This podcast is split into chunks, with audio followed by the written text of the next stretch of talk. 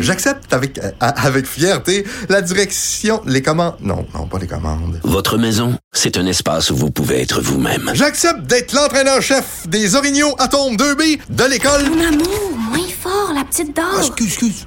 Tu parles à qui? Elle mérite d'être bien protégée. Et vous méritez d'être bien accompagné. Trouvez la protection la mieux adaptée à votre maison avec Desjardins Assurance et obtenez une soumission en quelques clics sur desjardins.com. Protégez vos dépôts, c'est notre but. La SADC protège vos dépôts dans les institutions fédérales, comme les banques. L'AMF les protège dans les institutions provinciales, comme les caisses. Oh, quel arrêt! Découvrez ce qui est protégé à vos dépôts sont protégés.ca. Cube Radio.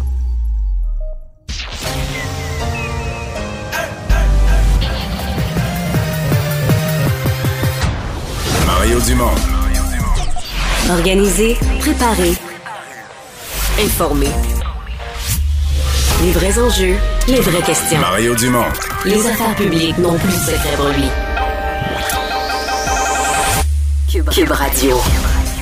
Bonjour tout le monde, bienvenue à l'émission. Bon vendredi, euh, dernière de la semaine. Euh, si on comprend bien, ce sera pas la fin de semaine du siècle, point de vue météo, une petite fin de semaine de ménage, de films, de lecture, quel que soit votre travail qui traîne à la maison ou votre loisir préféré, mais ça risque d'être plus euh, à l'intérieur. Euh, on va, au cours de cette émission, euh, vous parler. D'abord, on va se demander s'il y a une troisième voie véritablement à Montréal? Parce qu'il y a des gens qui disent, ah, Denis Coderre, c'est le retour en arrière, on l'a déjà eu. Euh, Valérie Plante, on est tanné. Euh, mais on n'a pas d'autre choix. Et euh, ça frustre certains. Donc là, se, les troisième et quatrième candidats ont fusionné. Est-ce que ça fait une véritable troisième voie ou est-ce que ça fait euh, est-ce que ça fait un mélange surette? Parce qu'ils arrivent de, de- d'orientation quand même relativement euh, différentes.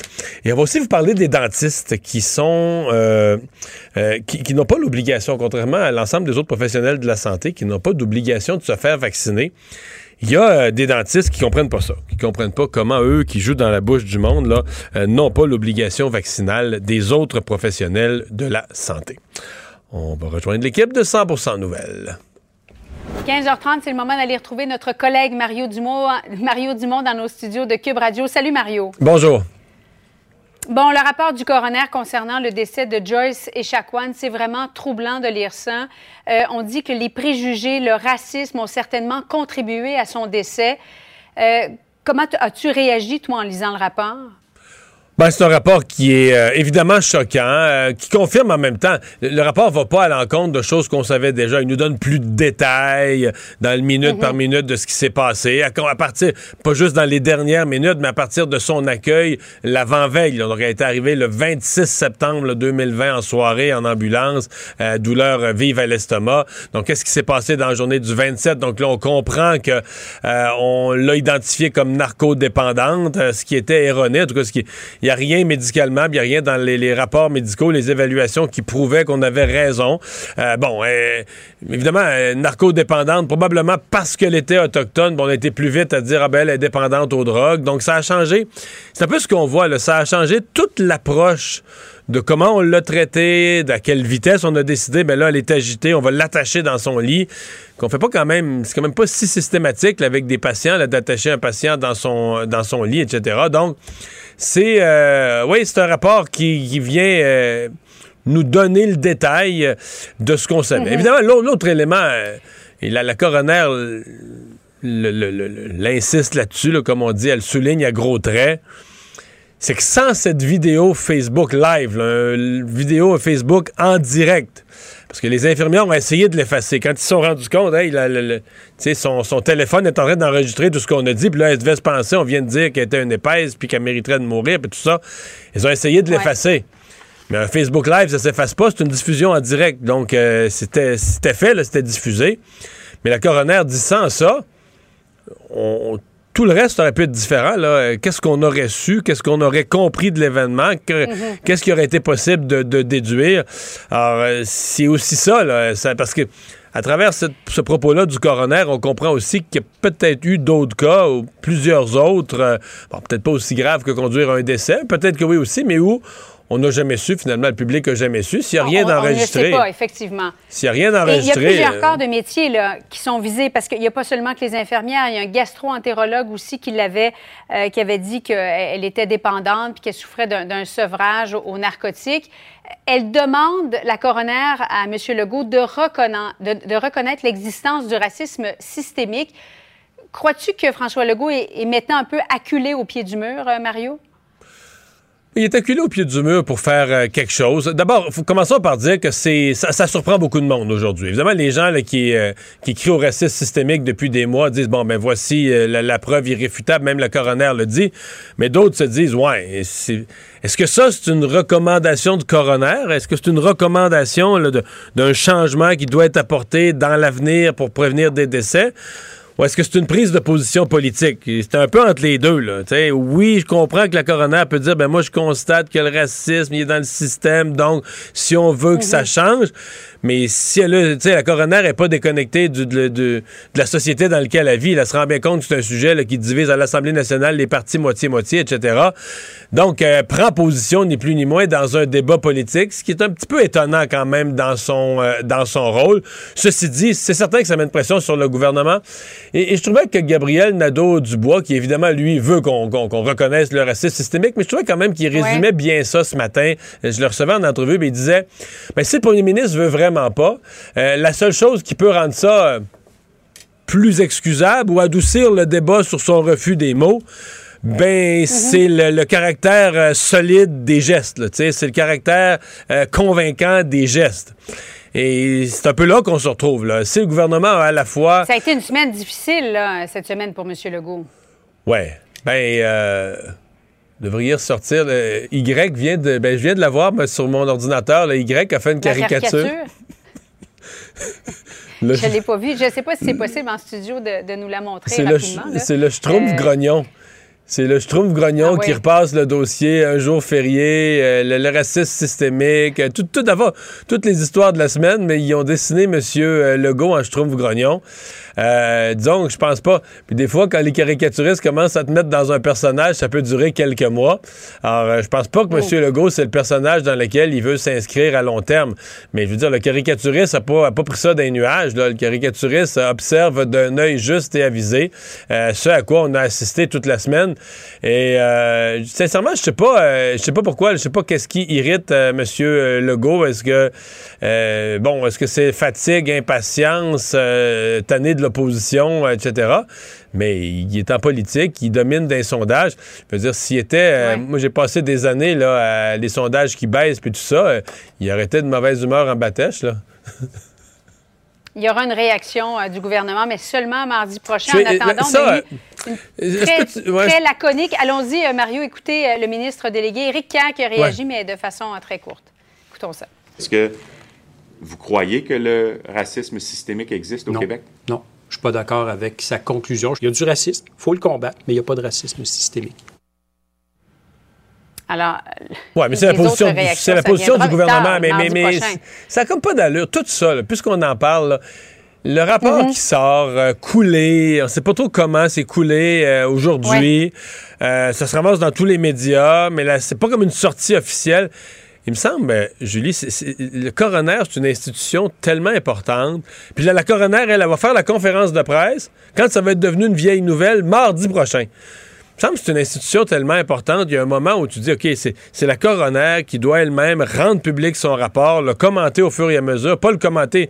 C'est de la fois, la- l'auteur du rapport, ça va être la dernière à le commenter. Là. Toi, commentateur, toi, politicien, tout le monde va être passé dessus quand elle, elle va le commenter. Puis là, le gouvernement qui, aujourd'hui, tout le monde parle de ça, sauf le principal intéressé, le gouvernement, dont on attend des réponses. Parce qu'il dit, moi, j'attends que la coroner ait parlé il y a quelque chose de tout croche là-dedans, dans la façon de, de, disons, de pour quelque diffuser chose de, de tellement sérieux et et, d'important. et de ouais. solennel, et de solennel. On parle d'un Mhm, décès quand tout même. à fait. Justin Trudeau et sa femme qui sont du côté de Tofino. Tofino, là, c'est à l'extrémité ouest complètement euh, du Canada. On a l'impression qu'on est un peu en Californie lorsqu'on y va. C'est très, très loin. Euh, on lui reproche de ne pas avoir participé à une cérémonie la journée même, euh, cette journée nationale de la réconciliation, de la vérité, alors qu'il avait participé la veille à une cérémonie mercredi soir. Est-ce que les réactions sont trop sévères, selon toi, à l'endroit du premier ministre Trudeau? Bon, d'abord, moi, je l'ai été en politique, puis de faire envahir ses vacances, c'est quelque chose d'horrible. Euh, commençons par dire ça. Hmm. Euh, la présence de la caméra sur la plage avec lui, je dois dire que j'ai un immense malaise. Là, on est rendu, comme on dit, dans sa bulle, dans sa zone. Ça étant dit, euh,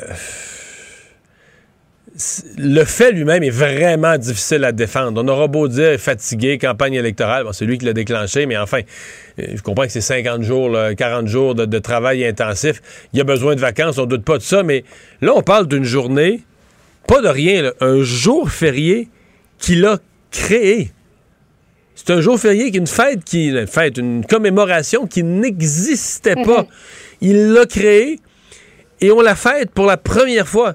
Imagine, je sais pas, après les, les, grandes guerres, si, je sais pas à quelle année, le jour du souvenir exactement, on a commencé à le célébrer le 11 novembre, le souligner le 11 novembre, mais si la première année, le Canada dit, bon, nous aussi, on joint le mouvement, puis le 11 novembre, on va souligner le jour du souvenir, puis la première année, le premier ministre en fait pas de cas, puis il s'en va. un. Deux, il empire son cas en mentant sur son agenda. S'il dit, bon, pour des raisons familiales, j'ai pas le choix, j'ai seulement quatre journées disponibles, je veux les prendre avec ma conjointe, Mm-hmm je vais participer à un événement jeudi soir, donc la, euh, mercredi soir, la veille, puis jeudi, je serai pas là. Mettons qu'il avait tout dit ça. Je pense Parce que, le jeudi, il aurait dû être en rencontre privée, mais à Ottawa.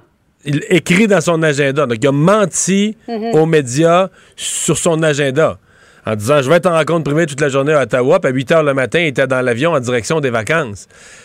Ça aussi, tu t'aides pas. S'il avait dit la vérité, moi, je pense que ça aurait régimbé. Il y a des gens des médias qui auraient dit, ouais, c'est spécial. Il participe, tu il crée une journée euh, pour les Autochtones le 30 septembre, mais lui, il fait une soirée le 29, puis le 30, il prend des vacances. Mais je pense qu'on aurait, tu sais, mais je pense pas qu'il y aurait eu le même niveau de colère ou de réaction vive. Là, il part en vacances, le jour où il a créé pour souligner quelque chose, il souligne pas, il participe pas à rien. Puis pour faire semblant, il ment dans son agenda en disant qu'il est en rencontre à Ottawa alors qu'il est en vacances. Hum, Ça fait plusieurs prises contre lui, là. Ben, c'est ça. Et c'est ce qui fait que Global, euh, eux, même si, bon, ils se font questionner à savoir est-ce que c'était décent avec- d'aller avec lui sur la plage, ben, ils disent, compte tenu qu'il nous avait présenté un agenda divergent, là, ben nous, on était comme médias, c'était pas écrit dans son agenda qu'il était en vacances, là, comme médias, on était autorisés à aller montrer au public qu'il avait pas dit la vérité sur son agenda. Bon, là, ils, ils se sont corrigés en cours de journée, là, ils ont mis, ils ont mis Tofino, son bureau a corrigé, mais c'est comme on dit, euh, un petit peu trop tard. là. On a l'impression que ça va le suivre, là. Ben, c'est euh, la, la- plusieurs. la- la fameuse expression une image vaut mille mots. C'est parce que en plus, il- il- tu sais, c'est une réputation qui traîne, M. Trudeau. Il est un fort beau parleur, un des meilleurs parleurs. Euh, D'ailleurs, repensez à Jack Metzing qui disait ça tous les jours de la campagne. Oui, oui, pendant les M. débats. Trudeau, il a des belles paroles, mais il ne, fait pas les actes. C'est installé, cette idée-là, que Justin Trudeau a toujours les bonnes paroles, toujours la belle formule, toujours la belle émotion. Mais est-ce qu'il est, qu'il est vraiment au rendez-vous? Est-ce qu'il est vraiment là quand il faut? Et là, disons qu'il vient de donner l'image du gars qui crée une journée là, pour que ça fait bien de créer une journée mais qui n'y participe même pas. Donc, ça vient renforcer cette, euh, cette perception-là. Mais euh, objectivement, là, il vient de gagner ses élections. Euh, L'opposition risque d'être plus faible que jamais dans les prochaines années. Je veux dire, on chiale contre lui pendant trois jours, puis ça va être oublié. Puis tout va très bien, Madame la Marquise. On lui souhaite des bonnes vacances. Là. Puis probablement, s'il y avait d'autres élections, il serait réélu, puis réélu, puis réélu, puis réélu une autre fois. Le candidat à la mairie, Denis Coderre, qui est allé aussi d'une déclaration peut-être un peu maladroite hier. Euh, C'était la journée nationale de vérité et réconciliation pour les Autochtones. Il a dit ceci concernant la statue de John McDonough. On va l'écouter. Il devrait revenir. Parce que c'est pas, on déboulonnera pas le passé, mais on doit avoir des plaques explicatives. On doit avoir des centres d'interprétation où on apprend l'histoire. Parce que si on ne veut pas la reconnaître, si on ne reconnaît pas l'histoire, c'est parce qu'on veut. C'est pas en l'oubliant qu'on va, on va apprendre de, nos erreurs du passé. S'il était là, il était là. Alors, euh, moi, je n'aime pas qu'on déboulonne le passé. Je veux l'expliquer, je veux le comprendre, puis je veux m'y attaquer, par exemple. Mais il faut donner exactement la parole à ceux qui ont souffert sous Johnny McDonald. Qu'en penses-tu, Mario? Mais moi, je pense qu'il y a trois politiciens qui ont été écorchés dans la journée d'hier. Euh, François Legault, c'était mérité. Justin Trudeau, c'était mérité. Denis Coderre, c'était pas mérité du tout. Moi, je m'inscris complètement en faux là, contre ceux qui l'ont critiqué pour deux raisons. Mhm. La première, c'est qu'il a raison. Ce qu'il vient d'expliquer, là, c'est tout à fait vrai. C'est ce que je pense. Il faut corriger ce qui s'est passé dans le passé. Il faut, faut changer le présent. Il faut préparer, améliorer l'avenir. Euh, mais l'histoire, c'est l'histoire. Johnny McDonald a fondé le Canada. Il a fait de grandes choses, des chemins de fer, etc. Sa politique sur les Autochtones est totalement acceptable au regard de, de ce qu'on connaît aujourd'hui, de ce qu'on sait aujourd'hui, des valeurs qu'on a euh, aujourd'hui. C'est ça explique. Mais si on déboulonne les statuts, on les déboulonne toutes. Là. Je, vous, je vous le dis, si on déboulonne les statuts, pensez pas Et que c'est ça... une question qu'on lui a posée, là. Et c'est une question qu'on lui a posée. Il y a pas... Quand on Oui. dit il a choisi cette journée-là pour faire une annonce, c'est pas une annonce. Valérie Plante a la même position. On lui a posé la question. Alors là, la question que ça soulève, aurait-il dû mentir? Aurait-il dû se dire, ben là, aujourd'hui, c'est journée vérité, réconciliation? Fait que l'affaire de Johnny McDonald, je le dirai dans trois jours, je le dirai la semaine prochaine, mais aujourd'hui, je vais mentir aux journalistes qui me posent la question. Moi, je peux pas demander ça à quelqu'un qui veut se faire élire à la mairie. Euh, il a dit la vérité, il a dit la bonne chose. Euh, il était là dans la marche, dans les activités, dans les cérémonies de vérité et réconciliation. Euh, Mhm. C'est quelqu'un qui est tout à fait crédible en matière de réconciliation avec les Autochtones. Et donc, moi, là-dessus, bien des choses qu'on peut reprocher à Denis Coderre, mais là-dessus, je le défends entièrement. C'est tout à fait injuste, les accusations euh, qu'on a- qu'on lui a lancées. Mario, merci beaucoup. Bonne Au fin revoir, d'après-midi bonne à journée. toi. Alors, oui, Alexandre, bonjour. Salut Mario. Bon. Euh, ben, dans les autres nouvelles qu'on va surveiller euh, aujourd'hui, euh, il y a évidemment les. Le, passeport vaccinal qui devient, c'est confirmé, obligatoire pour quiconque veut dorénavant entrer à l'Assemblée nationale. Ouais, c'est pas rien là. Ce qui se passe, euh, on avait cette discussion là et, tu l'avais sur les ondes au cours des derniers jours. C'est un règlement qui a été adopté hier en fin de journée par le bureau de l'Assemblée nationale. La CAC et les libéraux ont voté pour, tandis que QS et le Parti québécois s'y sont euh, opposés. C'est un règlement qui prévoit bon que le personnel administratif et politique qui travaille à l'Assemblée nationale, que les visiteurs aussi, les journalistes, tout ce beau monde vont devoir être adéquatement vaccinés contre la COVID et le prouver en présentant leur code QR. Maintenant, une personne qui travaille aussi à l'Assemblée nationale pourrait même être suspendue, voire congédiée d'ici l'entrée en vigueur de ce nouveau règlement-là, parce que le délai minimal pour obtenir les deux doses et, et par le fait même le passeport vaccinal, c'est de 4-5 semaines. Faisons le calcul, on est le 1er octobre, le 21 octobre, ces gens-là n'auront pas le temps de, de, de, de procéder euh, ou d'aller se faire vacciner à temps. T'étais pas très chaud à l'idée, là, Non, Mario. non, non, non. Moi, j'ai ben, j'ai pas de problème pour le personnel, pour les gens qui travaillent. Ça, j'ai pas de problème pour ça. Mm-hmm. C'est vraiment pour le public, euh, peut-être vieux jeu, mais moi, je, je- je crois encore à cette notion sacrée que c'est la maison du peuple. Euh, qu'on demande aux gens là, des mesures euh, sanitaires, certainement, le port du masque, en, en particulier s'ils ne sont pas vaccinés, mais euh, au moins pour deux groupes, là, les visiteurs et des groupes qui viendraient déposer, par exemple, quand une commission parlementaire siège, euh, que des Oui. gens viennent s'exprimer, il y a des plexiglas, tout ça, mais d'interdire euh, euh, l'accès. D'abord, je trouve qu'on donne... Ça, c'est c'est- c'est le genre de mesures. Il y en aurait eu combien, mettons, d'ici Noël, là, des gens non vaccinés? Il y en aurait eu deux, il y en aurait eu trois, il y en aurait eu cinq. Et je trouve que c'est amener un peu de l'eau au moulin, donner raison, même c'est pas très grave, ça touche pas beaucoup de monde. Mais ceux qui disent, là, là, on n'est plus en démocratie, ben, tu sais, tu leur donnes un peu un argument. On peut même plus, on peut même plus rentrer dans notre Assemblée nationale. On est payeur d'impôts au Québec, citoyen à part entière puis on est euh, privé. Tu sais, qu'il soit privé d'entrer au restaurant, excuse-moi, c'est un loisir, puis c'est... euh, Bon, oui. dire, on va pas prendre de risques sanitaires. Euh, Tu veux pas, tu veux pas te faire vacciner, mange chez vous. Ça, j'ai aucun problème avec ça. J'ai un problème avec l'Assemblée nationale. Pour moi, il y a un principe le plus, plus grand en, t- en termes de démocratie qui, euh, qui s'applique.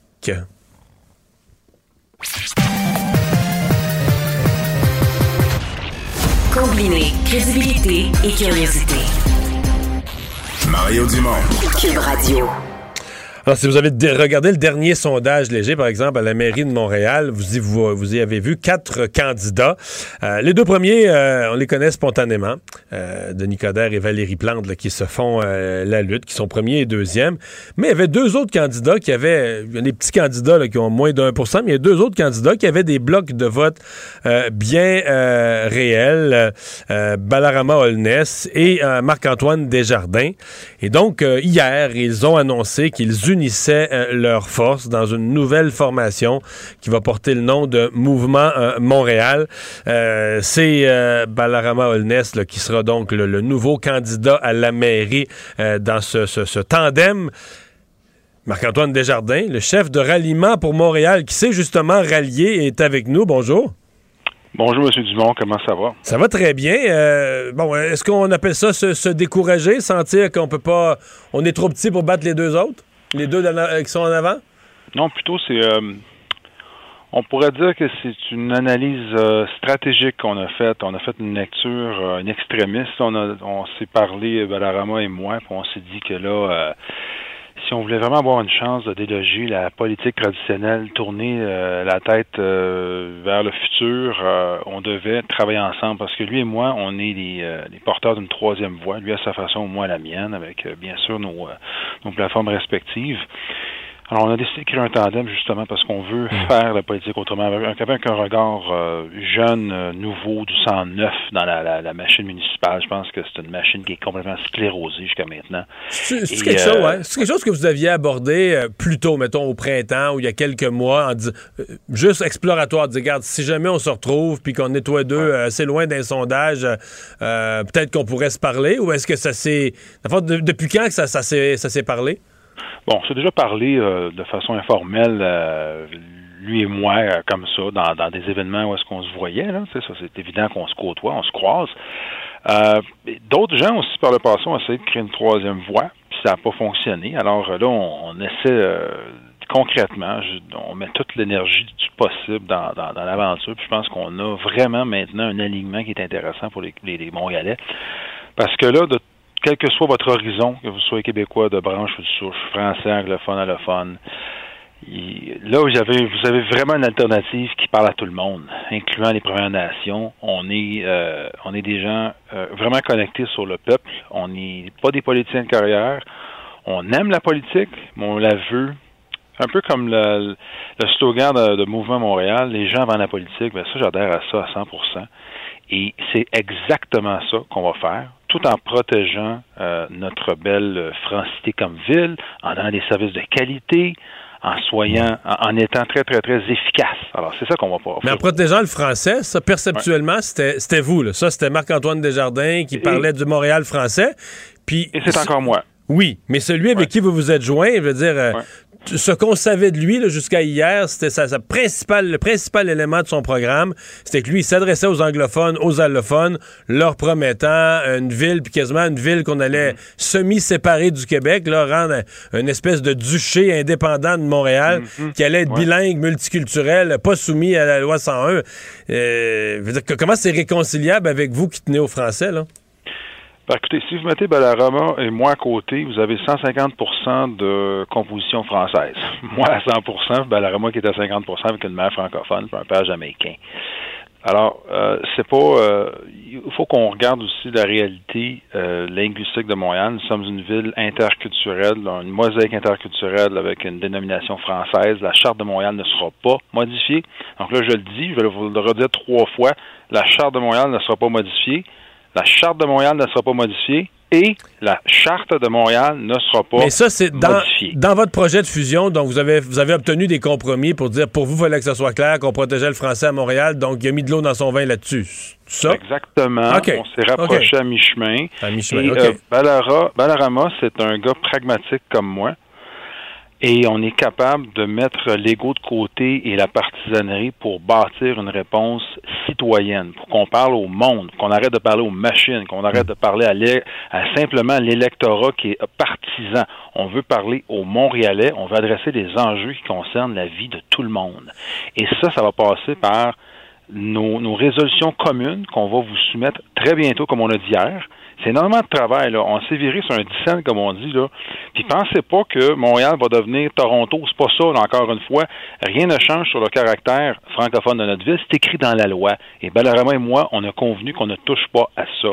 Mais on va, par exemple, encore une fois, j'aime bien prendre l'exemple de la Polonaise qui arrive ici, qui a 92 ans, qui parle ni français ni anglais à cause de sa réalité euh, culturelle puis son vécu quand elle voit qu'on est en train d'ouvrir la rue devant sa, maison, là, puis qu'elle comprend pas ce qui se passe, parce que non seulement elle comprend pas le communiqué en français qu'on y envoie, puis elle a pas fait une demande pour le communiqué en anglais, on peut-tu avoir une souplesse inclusive? Je vais vous dire une chose, M. Dumont. Depuis hier, je reçois une volée de bois vert, de, surtout de l'électorat francophone, ce qui me voit comme une trahison. On va avoir la chance de, de, de, de revenir à, à, ça, puis de parler au monde que finalement, là, wow, là, on capote pas, là. Il y, a, il y a un dérapage complet qui se fait sur Twitter actuellement. Euh, les gens ne comprennent pas, ne donnent pas la, la chance aux, aux, coureurs de justement revenir avec ce qu'on a euh, comme offre politique. Là, il faut se calmer, on prend un pas de recul, puis on attend qu'on arrive avec nos résolutions communes. On va surprendre tout le monde avec ça. Ce que mais, je veux mais, dire, c'est que au-delà de ce que on sur doit Twitter, donner oui. des services de qualité à tout le monde, et ça, ça ne fait pas, ça ne veut pas dire qu'on recule sur le français. Il y a une très, très, très grande nuance. Euh, vous dites euh, ça, ça s'énerve sur Twitter, mais ça s'énerve aussi concrètement dans, dans, dans vos deux partis, ou en tout cas peut-être plus vous dans votre parti, parce que il y, a des démissions. Il y a des gens qui ont décidé qu'ils ne suivaient plus. Il y en a combien? Ah, on a eu du monde à la Chine.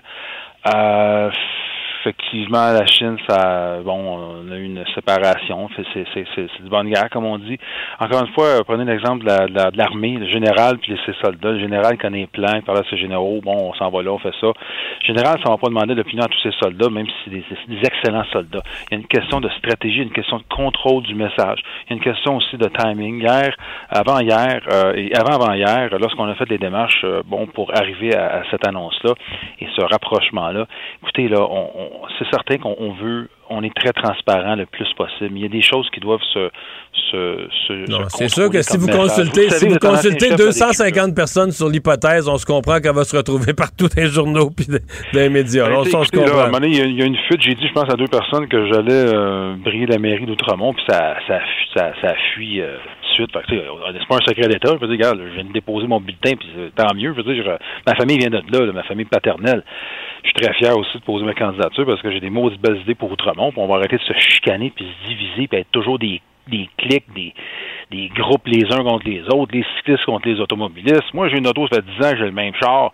Je fais du vélo 12 mois par année, je suis végétarien, puis je veux dire, euh, j'aime ma langue, je suis bilingue parfaitement, puis je suis un citoyen du monde. Ça me fait pas de moi quelqu'un qui, qui est pas qui est déraciné de Montréal. Alors, on va on va essayer de se rapprocher au lieu de se chicaner tout le temps, puis se diviser sur des enjeux, à mon avis, comme territoire non cédé. Y est-tu moi qui est algonquin? Moi, je pense qu'il est algonquin. On peut-tu passer aux choses sérieuses? OK? On peut-tu simplement arrêter de se diviser puis de s'enfarger d'un fleur du tapis, puis de travailler ensemble. On a une chance unique, M. Dumont, une chance unique de rallier nos deux solitudes, justement. Aller chercher les allophones, aller chercher les anglophones. Le but ultime là-dedans, c'est pas d'être, franco, c'est, d'être francophile, encore une fois, c'est de reconnaître ce que Montréal est et sa, sa spécificité linguistique, sa richesse culturelle de tous les peuples du monde. C'est ça qu'on est. On n'est pas Toronto, on n'est pas Calgary, on est Montréal. J'ai une dernière question parce qu'on on se comprend. Là. Vous avez euh, joué gros, euh, fait cette union-là pour euh, créer, vous dites, une véritable troisième voie avec des chances. Question de pas correct, Valérie Plante, parce qu'il y a des gens qui trouvent Valérie Plante, là, ça, ça justement, là, ça a rajeuni, renouvelé, renouvelé la politique, le vélo, tout est beau. Denis Coderre, ben, c'est un politicien d'expérience qui a été maire, qui revient. Euh, question de pas correct, ces deux-là. Pourquoi il faut une troisième voie? Parce ben, pour la même raison que vous, vous êtes lancé en politique en 94 avec la, la part du Parti libéral Oui. à l'époque, fondé l'ADQ, euh, parce que euh, il y, a, il y a un juste milieu à tout ça. Euh, on n'est pas des idéologues. On peut avoir des positions, on peut être euh, euh, au niveau des lois fédérales, provinciales. On peut avoir des positions. On est une mosaïque à mouvement à ralliement. On a des gens de partout. Il y a des gens qui sont euh, plus à gauche, plus à droite, plus au centre. Bon, euh, plus fédéralistes, plus nationalistes, plus indépendantistes. On est un peu comme euh, comme n'importe quel parti qui veut faire une coalition d'idées. Euh, on est des gens convaincus. Fait que je pense qu'on répond aussi, euh, on répond pas à un dogme idéologique comme Projet Montréal 7 et puis Mme Plante. Moi, écoutez, j'ai 46 ans. Je pense que Mme Plante a 47 ans, mais j'ai l'impression que c'est une personne d'une autre génération quand j'écoute parler. Je la trouve pas connectée sur l'ensemble des Montréalais, et ça, ça, me- blesse beaucoup. Puis quand je vois Ensemble Montréal qui, qui, qui a un- malheureusement un réflexe affairiste, il faut le dire, on n'est pas là. Regardez juste le recul que Denis Coderre a fait au niveau des gratte-ciels, au niveau du bonhomme 8 heures d'un avec l'alcool au mois de mois d'avril, mois de mars. À un moment donné, on se demande exactement qui sont ces politiciens-là qui se disent qu'il y a un renouveau et qui veulent vraiment répondre aux besoins des gens. Mouvement Montréal, puis réellement Montréal, ce qu'on est, c'est exactement un réflexe citoyen qui est tanné de la cassette de la langue de bois des partis traditionnels. Alors, les gens, là, le choix, il est clair. On se tourne, on, on, reste dans le passé, dans la politique du passé, où on sent les coudes, on se tient main dans la main, peu importe notre origine, puis on se tourne vers l'avenir. Marc-Antoine Desjardins, bonne campagne. Merci d'avoir été là. Merci, M. Dumont, plaisir. N'hésitez pas, c'est le fun, les médias parlent de nous, là. On est contents. C'est bon, au revoir. Merci, c'était vraiment délicieux. vous reviendrez, là. Ah oui, vraiment, vraiment bon. Merci. Faites attention ah oui. OK, salut, à la prochaine. Votre auto, c'est un espace où vous pouvez être vous-même. Hey, c'était pas mangeable comme repas. Ouf. Elle mérite d'être bien protégée et vous méritez d'être bien accompagné. Trouvez la protection la mieux adaptée à votre auto avec Desjardins Assurance et obtenez une soumission en quelques clics sur desjardins.com. Protégez vos dépôts, c'est notre but. La SADC protège vos dépôts dans les institutions fédérales, comme les banques. L'AMF les protège dans les institutions provinciales, comme les caisses. Oh, quel arrêt! Découvrez ce qui est protégé à vos dépôts sont protégés.ca.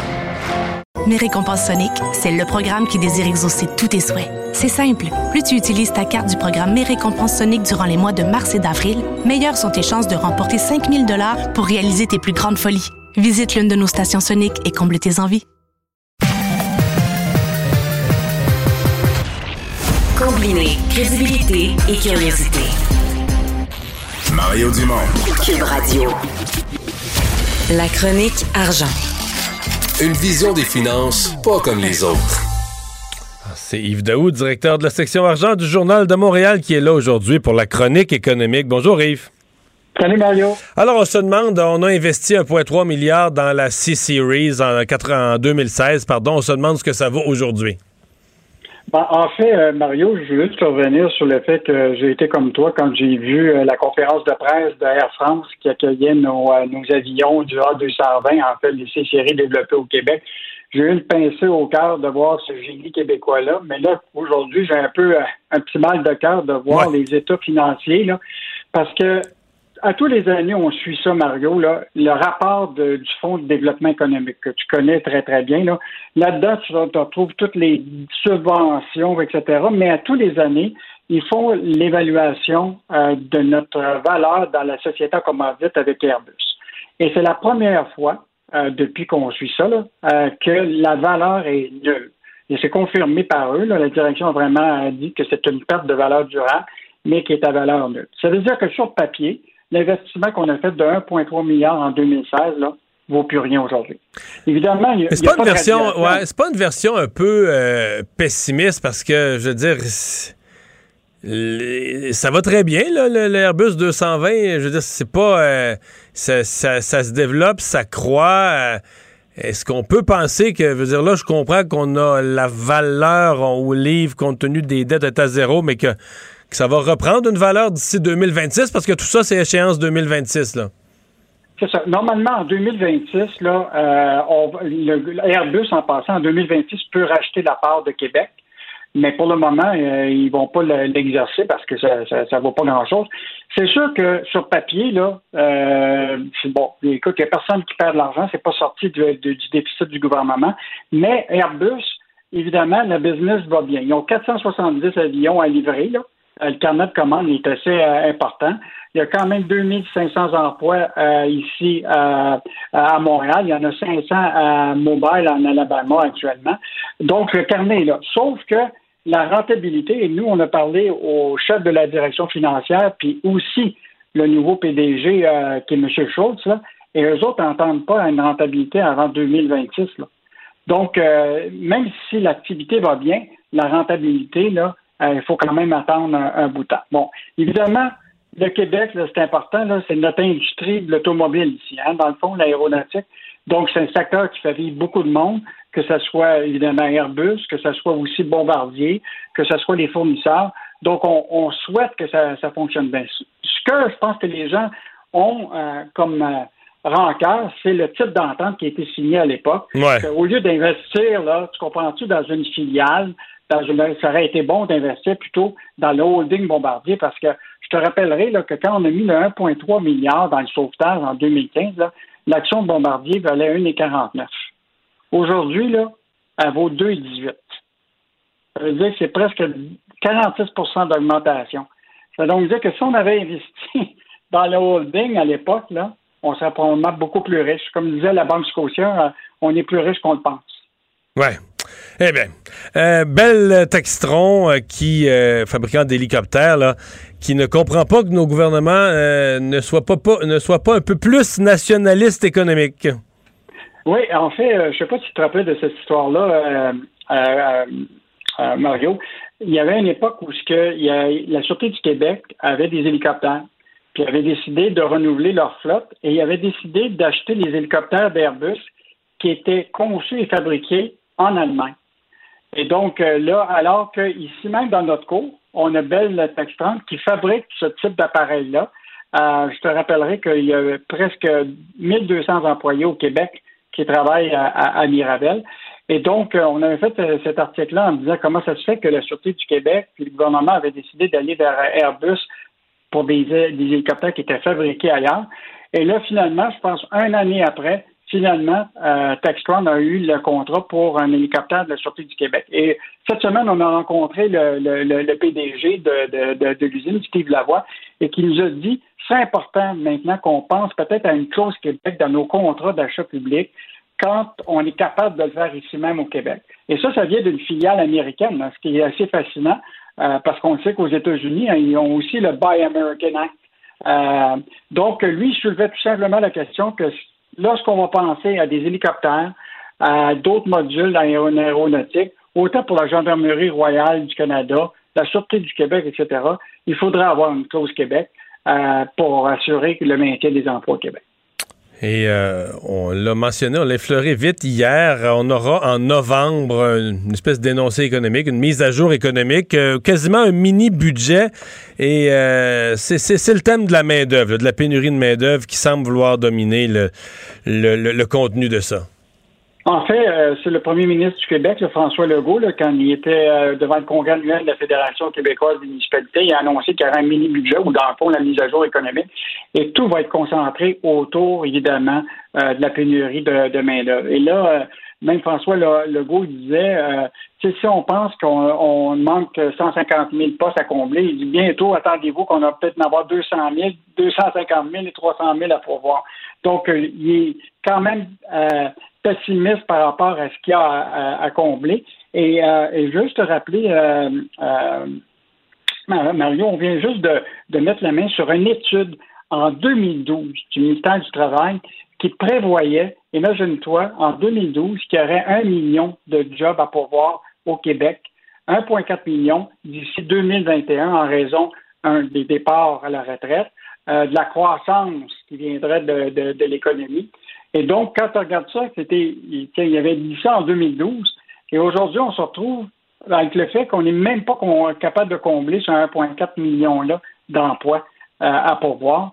Donc, euh, on, on l'a déjà prévu en 2012, puis on n'a pas trouvé les mesures pour le régler, ce problème-là, et ce problème-là ne fait qu'amplifier. Donc, un gros défi pour le gouvernement local. Merci Yves. À bientôt. OK, Au à revoir. demain. Au revoir. Pour une écoute en tout temps, ce commentaire d'Yves Daou est maintenant disponible en balado sur l'application Cube ou en ligne au cube.ca. Tout comme sa série Balado, mêlez-vous de vos affaires. Un tour complet de l'actualité économique. Cube Radio. Mario Dumont. Il analyse l'actualité et sépare les faits des rumeurs. Il n'a qu'une seule parole, celle que vous entendez. Cube Radio. Chronique juridique avec euh, Nada Boumefta, avocate en droit criminel et protection de la jeunesse. Bonjour Nada. Bonjour Mario. Euh, J'ai vu un peu les rapports écrits. Euh, Ça a l'air d'avoir été un vrai cirque aujourd'hui à la Cour municipale de Montréal au procès de M. Bitondo. Oui, alors rappelons les faits d'abord. Le monsieur est accusé d'entrave dans le cadre d'un événement où il est, il est apparu dans un lieu public sans porter son masque. Et c'est euh, le gérant de la place qui a appelé la police et d'où l'intervention policière. Ça a escaladé rapidement. Monsieur a été agressif et s'est vu euh, accusé officiellement au criminel. Aujourd'hui, on est au stade du procès. Donc, on, on s'entend qu'il y a une étape judiciaire à laquelle les gens doivent assister puisqu'il y a présentation de témoins qui sera faite.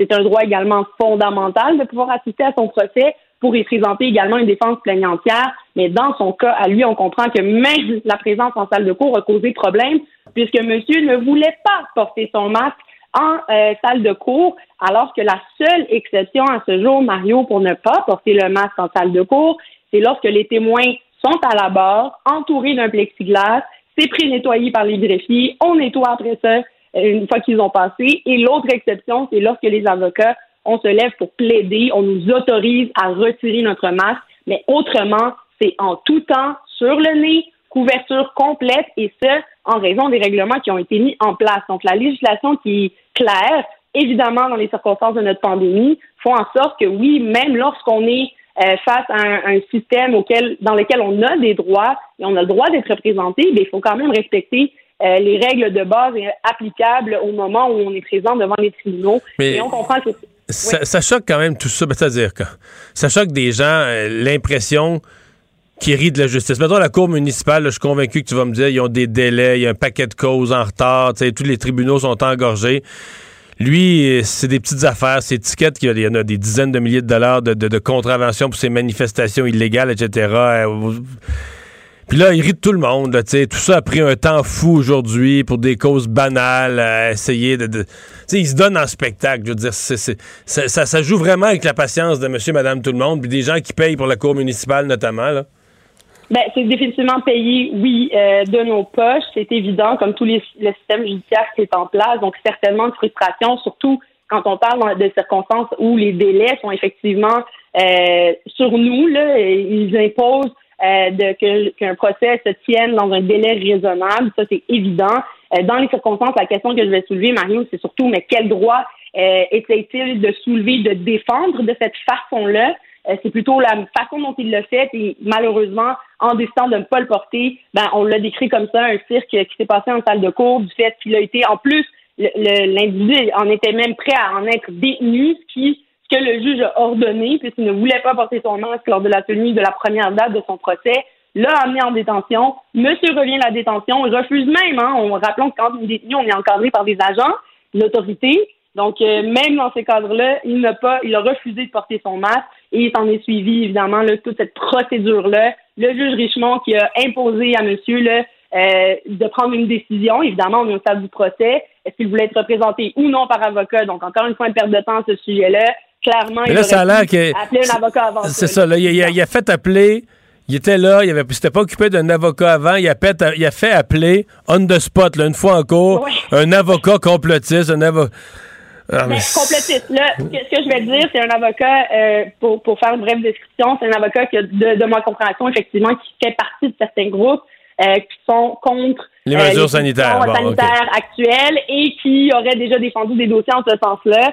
Donc, ce serait un avocat, en tout cas, que cet individu-là aurait eu plus confiance que d'autres en raison de sa façon de penser. Mais je rappelle, Mario, que dans ce type de circonstances-là, de se lever puis de dire je ne respecte pas les règles, de manifester de cette façon-là, qui peut même être violente et mettre à risque la vie et la sécurité d'autres personnes, c'est jamais la bonne façon. Il aurait pu avoir recours à un avocat plus tôt, présenter des requêtes en conséquence, euh, faire des demandes à la Cour via son avocat par écrit, en plaidant s'il y a, s'il y a lieu euh, des motifs de la charte au niveau de ses droits. Il aurait pu le faire, Mario, et les véhicules judiciaires existent pour ça.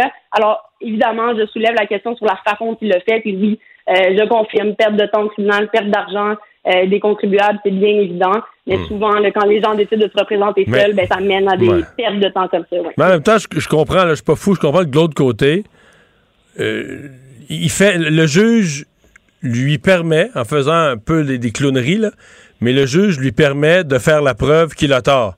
Quand il dit qu'on est dans une dictature, ça, je peux-tu te dire mm-hmm. que dans une dictature, quelqu'un qui fait le bouffon devant le tribunal puis qui fait perdre son temps au tribunal, c'est au cachot, là. Je veux dire, au, au cachot, au cachot, au gruau avant la fin de la journée, là. Euh, il a fait la preuve qu'on vit dans une grande, grande, grande démocratie avec un infini respect des, des droits, puis tous ces droits ont été protégés de toutes les manières euh, imaginables, malgré que lui se moquait de tout le monde. Bon, euh, parlons... ouais. C'est juste, bien résumé, c'est exact. euh, parlons des, des, de l'individu qui avait proféré des menaces contre le premier ministre, c'est le docteur Arruda. Bon, lui, il ne comprend pas la gravité de ses propre geste. Euh, semble d'habitude, c'est pas un bon départ, ça, pour euh, faire face à la justice, là. C'est assez particulier. D'abord, rappelons qu'il y a eu reconnaissance des. Il a, plaidé coupable euh, face à ça, dans le sens qu'il a, clairement dit qu'il voulait mettre une balle à Arruda, Legault et Trudeau. Donc, il ciblait des individus, des menaces très claires. Mais à la fin de la journée, malgré la sentence qu'il a reçue, qui était une suggestion commune, de sentence suspendue avec une probation de deux ans.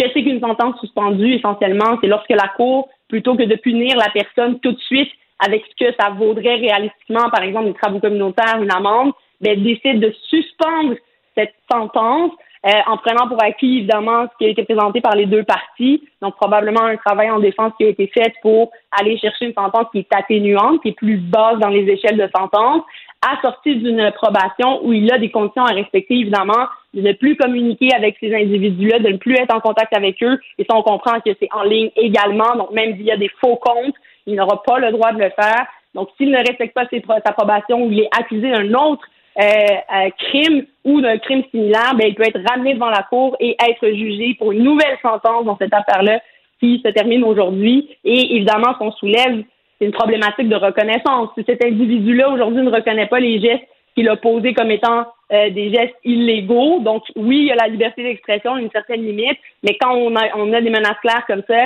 et qu'il y a des actions qui sont portées, des accusations qui sont portées, ben, je pense qu'il y a clairement un questionnement. Et ce que je soulève, Mario, c'est que s'il ne le reconnaît pas, ben, ça tend à une personne qui risque de récidiver. Mais s'il récidive, les conséquences seront définitivement plus euh, sérieuses et graves dans son cas. Il se retrouve quand même avec un antécédent judiciaire qui va le suivre et euh, une, marque claire aussi là, dans ce type de phénomène-là qu'on a vu euh, augmenter hein, depuis qu'on a les réseaux sociaux. dès qu'on est une personnalité publique ou qu'on est porte-parole de quelque chose qu'on prend position, souvent on peut se faire attaquer. Il y a des personnalités publiques également qui ont été attaquées. Et ça m'amène un peu à l'autre sujet où Patrick Lagacé, lui, aujourd'hui, euh, on confirme qu'il y a eu des accusations dans le cadre d'un de, ses harceleurs et euh, individus qui l'a menacé. Et j'encourage les gens, hein, quand on fait face à ce type de situation-là, prenez des captures d'écran, n'hésitez pas à aller voir la police. C'est le genre de phénomène qu'on va vouloir euh, éradiquer le plus rapidement possible, évidemment, mais pour protéger aussi ces gens-là, surtout quand on est des gens qui peuvent être connus et facilement retraçables, ben, quand c'est une question de sécurité, allez voir la police et portez plainte, n'hésitez pas. C'est à eux de faire l'enquête et de retrouver l'individu qui est derrière l'écran. Euh, rappelons qu'il y a des moyens d'enquête pour nous permettre euh, de les retracer. Donc, toujours faire attention. Nada, merci beaucoup. Bonne fin de semaine. Merci. Bon week-end.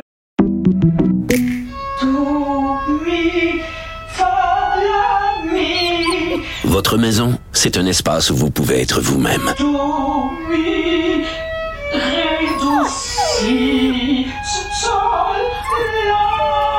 Elle mérite d'être bien protégée et vous méritez d'être bien accompagnée. Trouvez la protection la mieux adaptée à votre maison avec Desjardins Assurance et obtenez une soumission en quelques clics sur desjardins.com. Ici Ricardo. Et Émilie, marchand d'IGA. On a envie de vous inspirer à bien manger. À moins de 5 la portion. Suffit de repérer les produits valeurs sûres et de les cuisiner avec une de nos recettes. Les valeurs sûres, c'est bien pensé, hein? Bien sûr! Détails sur IGA.net. Mario Dumont. Il analyse l'actualité et sépare les faits des rumeurs. Il n'a qu'une seule parole, celle que vous entendez. Cube Radio. Alors, euh, c'est une, c'est, disons, c'est le questionnement du mois. Là. Qui doit être vacciné de façon obligatoire ou pas? Et dans le cas des employés de la santé, euh, la chose est devenue très claire là, pour le 15 octobre prochain.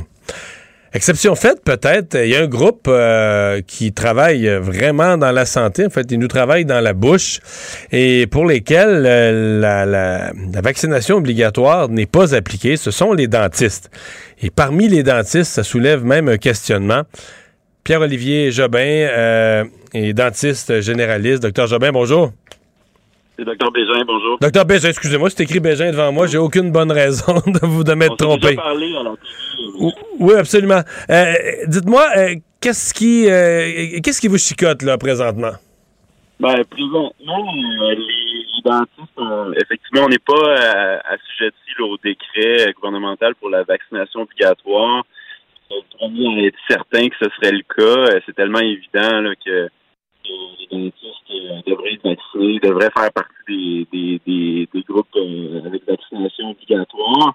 Euh, la première chose que je veux dire, toujours la même chose, c'est qu'il n'y a pas eu de transmission en milieu de clinique dentaire. C'est très sécuritaire pour la population. Il n'y a pas d'inquiétude à avoir. c'est plus une question de, principe qu'autre chose, de d'aller au-devant un peu des, des, de, ce qui s'est passé dans, dans, le passé. Oui, il n'y a pas eu de transmission, mais euh, ça se peut qu'il y en ait dans le futur. façon, euh, la déontologie, la science, je veux dire, s'applique à, à tout le monde. Tu peux pas. euh, Mais, mais comment vous l'expliquez ou comment on vous l'a expliqué que les dentistes ne soient pas inclus euh, au La nombre? seule- La, la seule raison euh, qu'on a eue, c'est que c'est insécuritaire euh, dans les cliniques puis qu'il n'y a pas eu de transmission. C'est un peu comme dire euh, les dentistes, euh, ils, ils conduisent super bien leur auto, donc ils ont plus besoin de s'attacher. Ce serait absurde de, de dire ça. Les, les médecins, ils sont assujettis à ça, puis il semble que le, le Collège des médecins va au-devant euh, du décret, va radier les médecins qui sont non vaccinés. Ça semble représenter 3% des médecins. Et je veux dire, c'est radier 3% des médecins. Euh, ça prend un courage politique extrême, mais la raison est claire, c'est que si un médecin de famille, un spécialiste, s'il n'est pas vacciné, il est tellement à côté des normes scientifiques que tu peux pas lui faire confiance pour appliquer les normes scientifiques. Est-ce qu'il y, a des- est-ce qu'il y a des En médecins non vaccinés? Pardon? Est-ce qu'il y a des, est-ce qu'il y a des, des dentistes non vaccinés? Oui, il y en a. Il y en a. Je peux pas vous dire le nom. On n'a pas de statistiques. Je pense pas que l'ordre des dentistes en a. J'en connais, malheureusement. J'ai honte de le dire. Euh, mais je connais des dentistes qui se réjouissaient euh, d'avoir été exclus du décret. Euh, même chose pour les employés. C'est toujours le professionnel puis les employés qui dépendent du professionnel. C'est toujours euh, euh, interchangeable, les, les décrets. Mais euh, les, les- les- responsabilités, tout ça, euh, ça s'applique aux pharmaciens. Je veux dire, euh, je pense que tout le monde s'entend pour dire que c'est assez, c'est assez sécuritaire. En ce moment, les pharmacies euh, avec les plexiglas, euh, euh, je pense pas qu'une pharmacie, ça, représente un milieu à risque.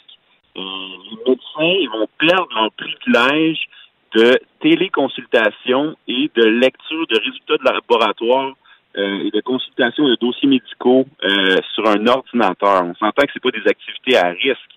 Donc, rendu là, professionnels, le gouvernement a pris un- un- une décision, a du courage politique pour dire voilà, nous imposons la vaccination euh, obligatoire à nos membres, puis c'est la seule façon de garder la, la, la, la confiance du public. Euh, Mais avez-vous. euh, avez- ouais. Euh, Si je vous résume, là, euh, vous dites, OK, bon, le- le- nous, on joue dans, dans la bouche des gens. On travaille directement dans la bouche des gens. Euh, des médecins peuvent même, plus faire de la- peuvent même plus faire des téléconférences. les pharmaciens peuvent même plus remettre un, un médicament à travers leur plexiglas. Mais, mais, mais les dentistes peuvent continuer d'opérer en bouche. je comprends. Mais, mais est-ce que, est-ce que vous reprochez ça au gouvernement, à votre ordre professionnel, aux deux, ou vous faites, vous reprochez rien, vous faites juste constater l'absurdité selon vous? J'ose espérer que c'est un- c'est une omission, que c'est un oubli. Euh, mon syndicat, qui est l'Association des chirurgiens dentistes du Québec, a pris position contre la vaccination obligatoire pour les raisons qu'on connaît tous, le- la pénurie de main-d'œuvre, les, les bris de service. C'est sûr qu'il n'y a personne qui, qui trouve ça agréable, là, des, des contraintes comme ça. là. C'est c'est des contraintes qui sont lourdes de conséquences. On est en pénurie de main-d'œuvre. Ça va être compliqué à appliquer, ça va être peut-être plus compliqué dans certains milieux. Euh, l'ordre des dentistes, euh, les communiqués que j'ai vus, l'ordre des dentistes qui, qui, qui, a comme tâche de, de, de, protéger le public, le communiqué que j'ai vu euh, de, de cet organisme-là, c'est qu'il euh, il encourageait, comme tout le monde, là, la vaccination euh, générale, puis, comme quoi ils sont pour la vaccination, mais qu'ils attendaient euh, de, de voir euh, les actions du gouvernement euh, du Québec euh, avant de, de, de se de se positionner. Mais si on si on prend le même analogie que j'ai tout à l'heure, le Collège des médecins qui a la même tâche que l'Ordre des dentistes, eux, ils vont plus loin que le décret, parce que le décret s'applique seulement aux professionnels qui ont des contacts avec les usagers, puis le Collège des médecins refuse euh, les privilèges à, euh, aux médecins même qui n'ont pas de contact. Euh, et puis, lors des dentistes, eux, ils sont à la traîne du gouvernement présentement. Ils vont pas euh, au devant du tout. Euh, faut que je veux dire, c'est que en, en droit professionnel, quand tu es un professionnel de la santé ou même un autre professionnel, quand tu es membre d'un autre professionnel, il y a toujours un organisme qui est un ordre, un collège, un, un- un professionnel, donc qui euh, fait respecter, qui protège le public.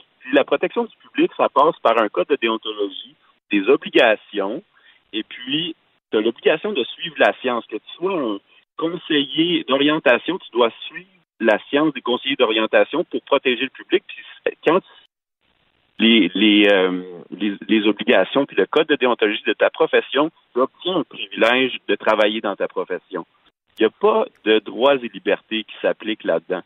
Tu as des obligations, puis tu as des privilèges. Puis si tu respectes pas les obligations, tu perds tes privilèges. C'est aussi simple que ça. Puis, dans le cas qui nous intéresse aujourd'hui, clairement, il y a des dentistes qui sont non vaccinés. Donc, c'est clairement évident qu'ils ne répondent pas aux obligations. Ils, ils, dérogent aux normes scientifiques normalement reconnues et ils conservent leurs privilèges. C'est complètement inacceptable. Le système de santé est au bord du gouffre. Euh, on doit, c'est un petit geste, mais c'est un geste qui n'est pas euh, qui n'est pas fait, puis ça, on n'a pas le courage politique de faire vacciner obligatoirement les bureaux de dentistes. Votre point de vue est très clair, euh, docteur Pierre-Olivier Bégin. Merci d'avoir été là. Au revoir. Et on enchaîne tout de suite avec le docteur Guy Lafrance, qui lui est le président justement de l'Ordre des dentistes. Bonjour. Bonjour, M. Dumont, ça me fait plaisir de vous parler. Bon, euh, est-ce que euh, quel est l'état de vos discussions avec le gouvernement là, sur le sujet, sur le fait de rendre la vaccination obligatoire pour les dentistes? Ben, fondamentalement, là, l'Ordre supporte la vaccination obligatoire pour les professionnels de la santé. Tous les professionnels de la santé, là, c'est ce qu'on voulait. Euh, c'est une décision du gouvernement de sécuriser son réseau en premier. Donc, vous, vous ne seriez pas euh, objecté du tout, au contraire, là, à ce qu'il impose la vaccination obligatoire? Ben, je dirais qu'on s'attendait à ce qu'on soit inclus dans cette euh, dans ce décret euh, ministériel. On l'a pas été. C'est une décision, euh, comme je dis, du gouvernemental, parce que nos, nos dentistes, ce sont des scientifiques, puis on sait bien l'effet du, du vaccin contre la pandémie que c'est un, un, élément important pour combattre la pandémie. Donc, vous n'êtes pas en désaccord avec M. Bégin sur le fond, là? Non, non, non, on supporte la vaccination obligatoire, ça c'est pour les, les professionnels de la santé, ça c'est très clair. Est-ce que vous est-ce que vous avez, vous, un portrait de votre côté à l'ordre du nombre ou de la proportion des dentistes qui ne sont pas vaccinés? Bien, on a fait un sondage au mois d'août. On a eu quand même 2200 euh, réponses. Puis les, les gens déclaraient avoir été vaccinés à 95% C'était au mois d'août. Fait qu'on peut penser que présentement, il y en a encore plus qui pourraient être euh, vaccinés. Mais euh, c'est certain que si le, gouvernement déclare que la vaccination est obligatoire, ben, ça pourrait aider euh, certaines personnes à prendre la décision de se faire vacciner. Ça pourrait être un élément motivateur pour, euh, pour ces gens-là, pour ceux qui sont indécis. Quel est le facteur de risque? Mais le facteur de risque dans les cliniques dentaires, là, ça fait déjà là, un an et demi qu'on travaille, puis vous êtes allé chez le dentiste, puis vos auditeurs aussi sont allés chez le dentiste probablement. Vous savez qu'on a appliqué des mesures supplémentaires. On a toujours travaillé dans la bouche des, gens, dans, les microbes. Euh, c'est comme un peu notre, lieu de travail. Fait qu'on a des mesures euh, de stérilisation qui étaient déjà très élevées, puis on les a élevées encore plus. Quand vous arrivez chez le, dentiste, bon, on s'assure est-ce que votre santé est bonne avec un triage. On a tous les équipements de protection. On assure une distance entre les gens. On évite le croisement des gens dans les cliniques dentaires. Dans les cliniques dentaires, les gens se promènent avec des masques aussi comme dans les lieux publics, on, utilise beaucoup de désinfectants, désinfecter un peu tout ce que les patients peuvent toucher, puis on filtre l'air aussi. Fait qu'avec ces mesures-là, on sait qu'au Canada, il n'y a pas eu de, contamination entre les dentistes et puis les patients. Fait que ça, c'est déjà un bon résultat là, après une année et demie. Mais il est certain que le vaccin, là, c'est un élément supplémentaire. Pour assurer, souhaitable. oui, oui que mhm. l'Ordre des dentistes supporte ça euh, grandement, la vaccination supplémentaire. On a posé des questions au gouvernement, puis présentement, on est en attente de réponse. OK. Donc, c'est pas exclu que d'ici quelques semaines ou quelques mois, euh, parce que je pense pas que ce dossier-là est fini, donc il n'est pas exclu que ce soit étendu, cette obligation. Bien, le ministère, quand ils ont fait ils nous ont fait l'annonce du, du, décret, ils nous ont dit, là, ils ont demandé de suivre le dossier. Ça, c'était clair. c'est comme le dossier n'était pas clos, là, mais euh, on, sentait que le dossier était en évolution. Mais donc, vous, vous êtes l'ordre professionnel qui est là pour protéger le public. Ce que je comprends, c'est que l'association des dentistes, qui représente plus, un peu comme un syndicat, une représentation des intérêts des dentistes, eux sont pas d'accord avec vous. Là. Ils souhaitent pas, ils défendent leurs membres, en tout cas, ils prennent position pour la liberté de leurs membres non vaccinés. Pour l'intérêt, l'intérêt de leurs membres, mais nous, à l'ordre des dentistes, c'est on supporte la vaccination obligatoire. On pense que c'est une une très bonne mesure. C'est ce qui est dans l'intérêt du, public, selon vous. Monsieur Lafrance, merci beaucoup d'avoir été là. Ça me fait plaisir. bonne fin de semaine. William et Sébastien ont enfin trouvé le condo de leur rêve. Ils l'ont acheté avec l'aide d'une courtière immobilière recommandée par Confia.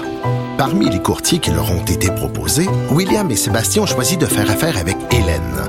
Elle connaissait bien le quartier et d'emblée, elle a compris leurs besoins. Ça a tout de suite cliqué. Mais quand même pas autant qu'entre William et Sébastien. Confia, on se dédie à l'espace le plus important de votre vie. Confia fait partie d'Espace Proprio, une initiative de Desjardins.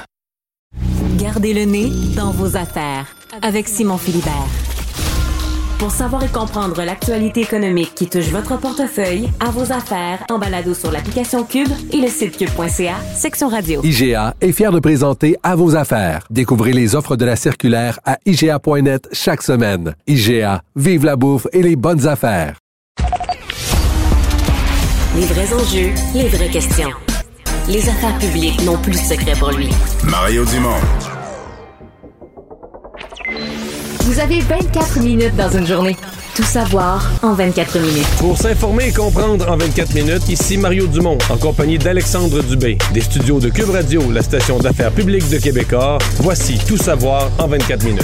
Tout savoir en 24 minutes. Cube Radio.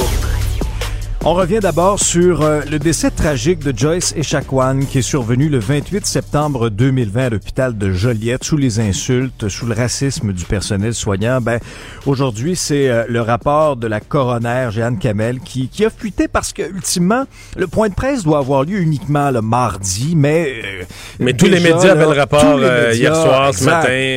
Ouais, ouais. Et, et refaisons d'abord là les grandes lignes, puisque c'est quand même euh, plusieurs pages, mais voici ce que vous devez savoir de ce rapport-là. D'abord, euh, le décès de Joyce Echaquan, bien qu'il soit accidentel, on apprend que ce que la coroner conclut, le racisme et les préjugés dont la mère de famille Atikamek de 37 ans avait fait l'objet ont certainement été contributifs à son euh, à son décès. C'est ce que nous révèle ce rapport d'enquête-là. On, on a appris également que Joyce Echaquan était décédée des suites d'un œdème pulmonaire.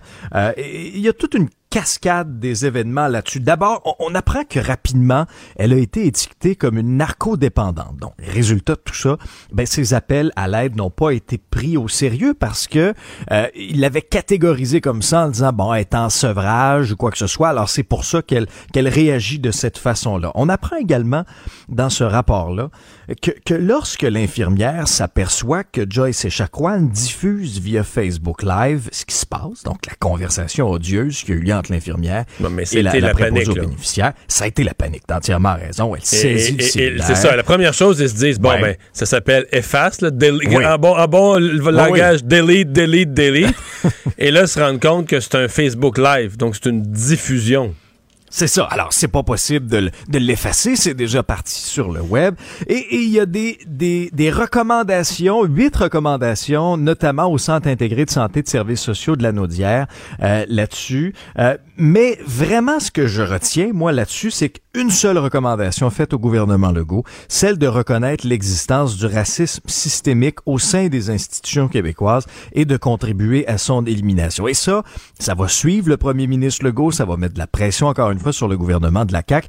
Euh, tu as fait en entrevue ce matin Gabriel Nadeau-Dubois de Québec solidaire. Je te le fais entendre dans un instant, mais il y a Éric Kerr aujourd'hui qui a été euh, donc le seul député de la CAQ là, dans l'œil du public, faisait un point de presse là, sur la cybersécurité.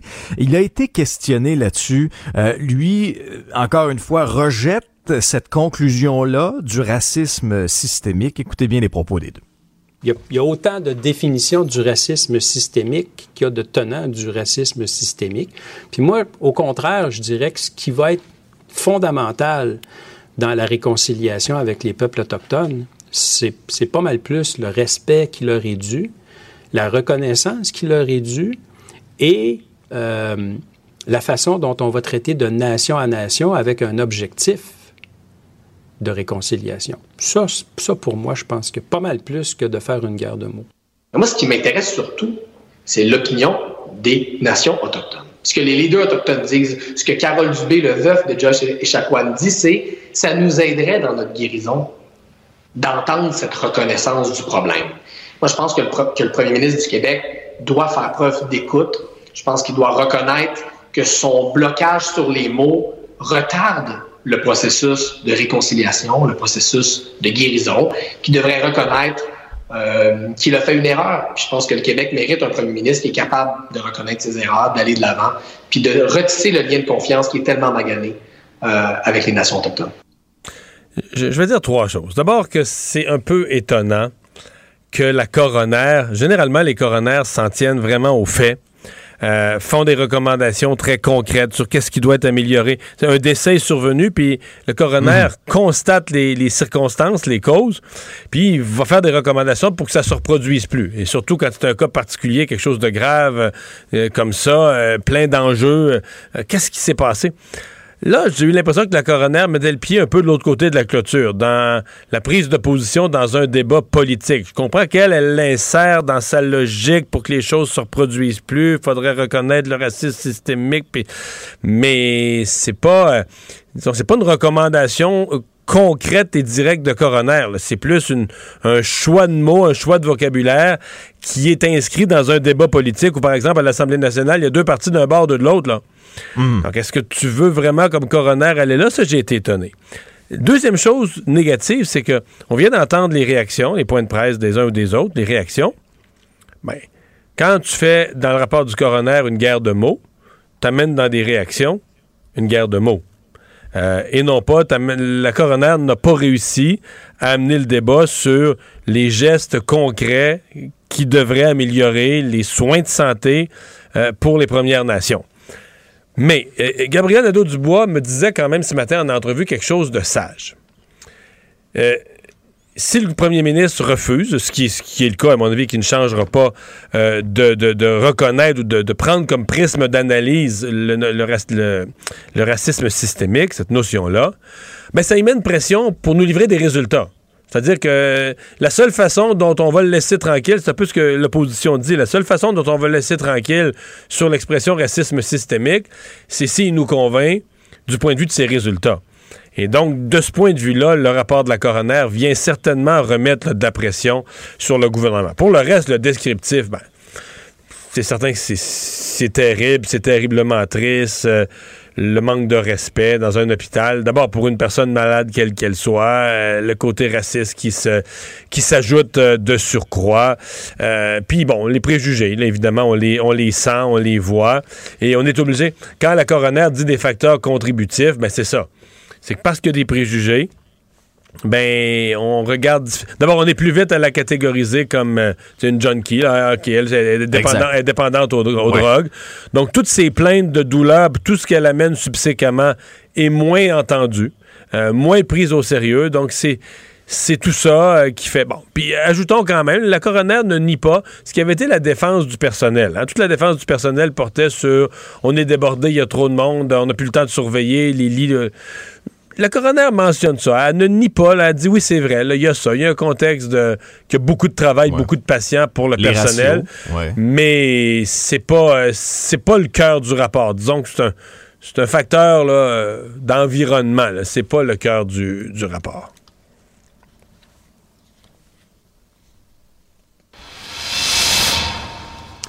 On est au lendemain de, de, cette première journée nationale de vérité euh, et de la réconciliation. Et ce qui retient l'attention beaucoup, ce sont les critiques à l'endroit du premier ministre Justin Trudeau euh, et ses vacances du côté de Tofino, euh, destination euh, dans, dans l'Ouest canadien, pas très loin. Destination de, de, choix. Je suis jamais allé, mais ça a l'air que c'est Semble-t-il que c'est très beau. ouais, ouais. Semble-t-il que c'est très beau. Mais le moment pour y aller est, est, vraiment mal choisi aux yeux de plusieurs personnes. Je te, je te fais part de certaines critiques là. Euh, entre autres, euh, ça a été le cas de l'association des femmes autochtones du Canada là, par par la bouche de Lynn Grou, là, leur sa directrice générale, qui dit et je te la cite la, la décision de s'esquiver entièrement le jour de la Journée nationale de vérité et de la réconciliation est stupéfiante par l'ampleur de son insensibilité et de son mépris pour ce que les Premières Nations, les Métis et les Inuits ont subi par la suite de la colonisation. Elle va même encore plus loin en qualifiant, là, sais, parce que M. Trudeau a fait, euh, a participé à un hommage là, mercredi soir là, devant, devant donc le Parlement, devant la, Chambre des communes du côté d'Ottawa.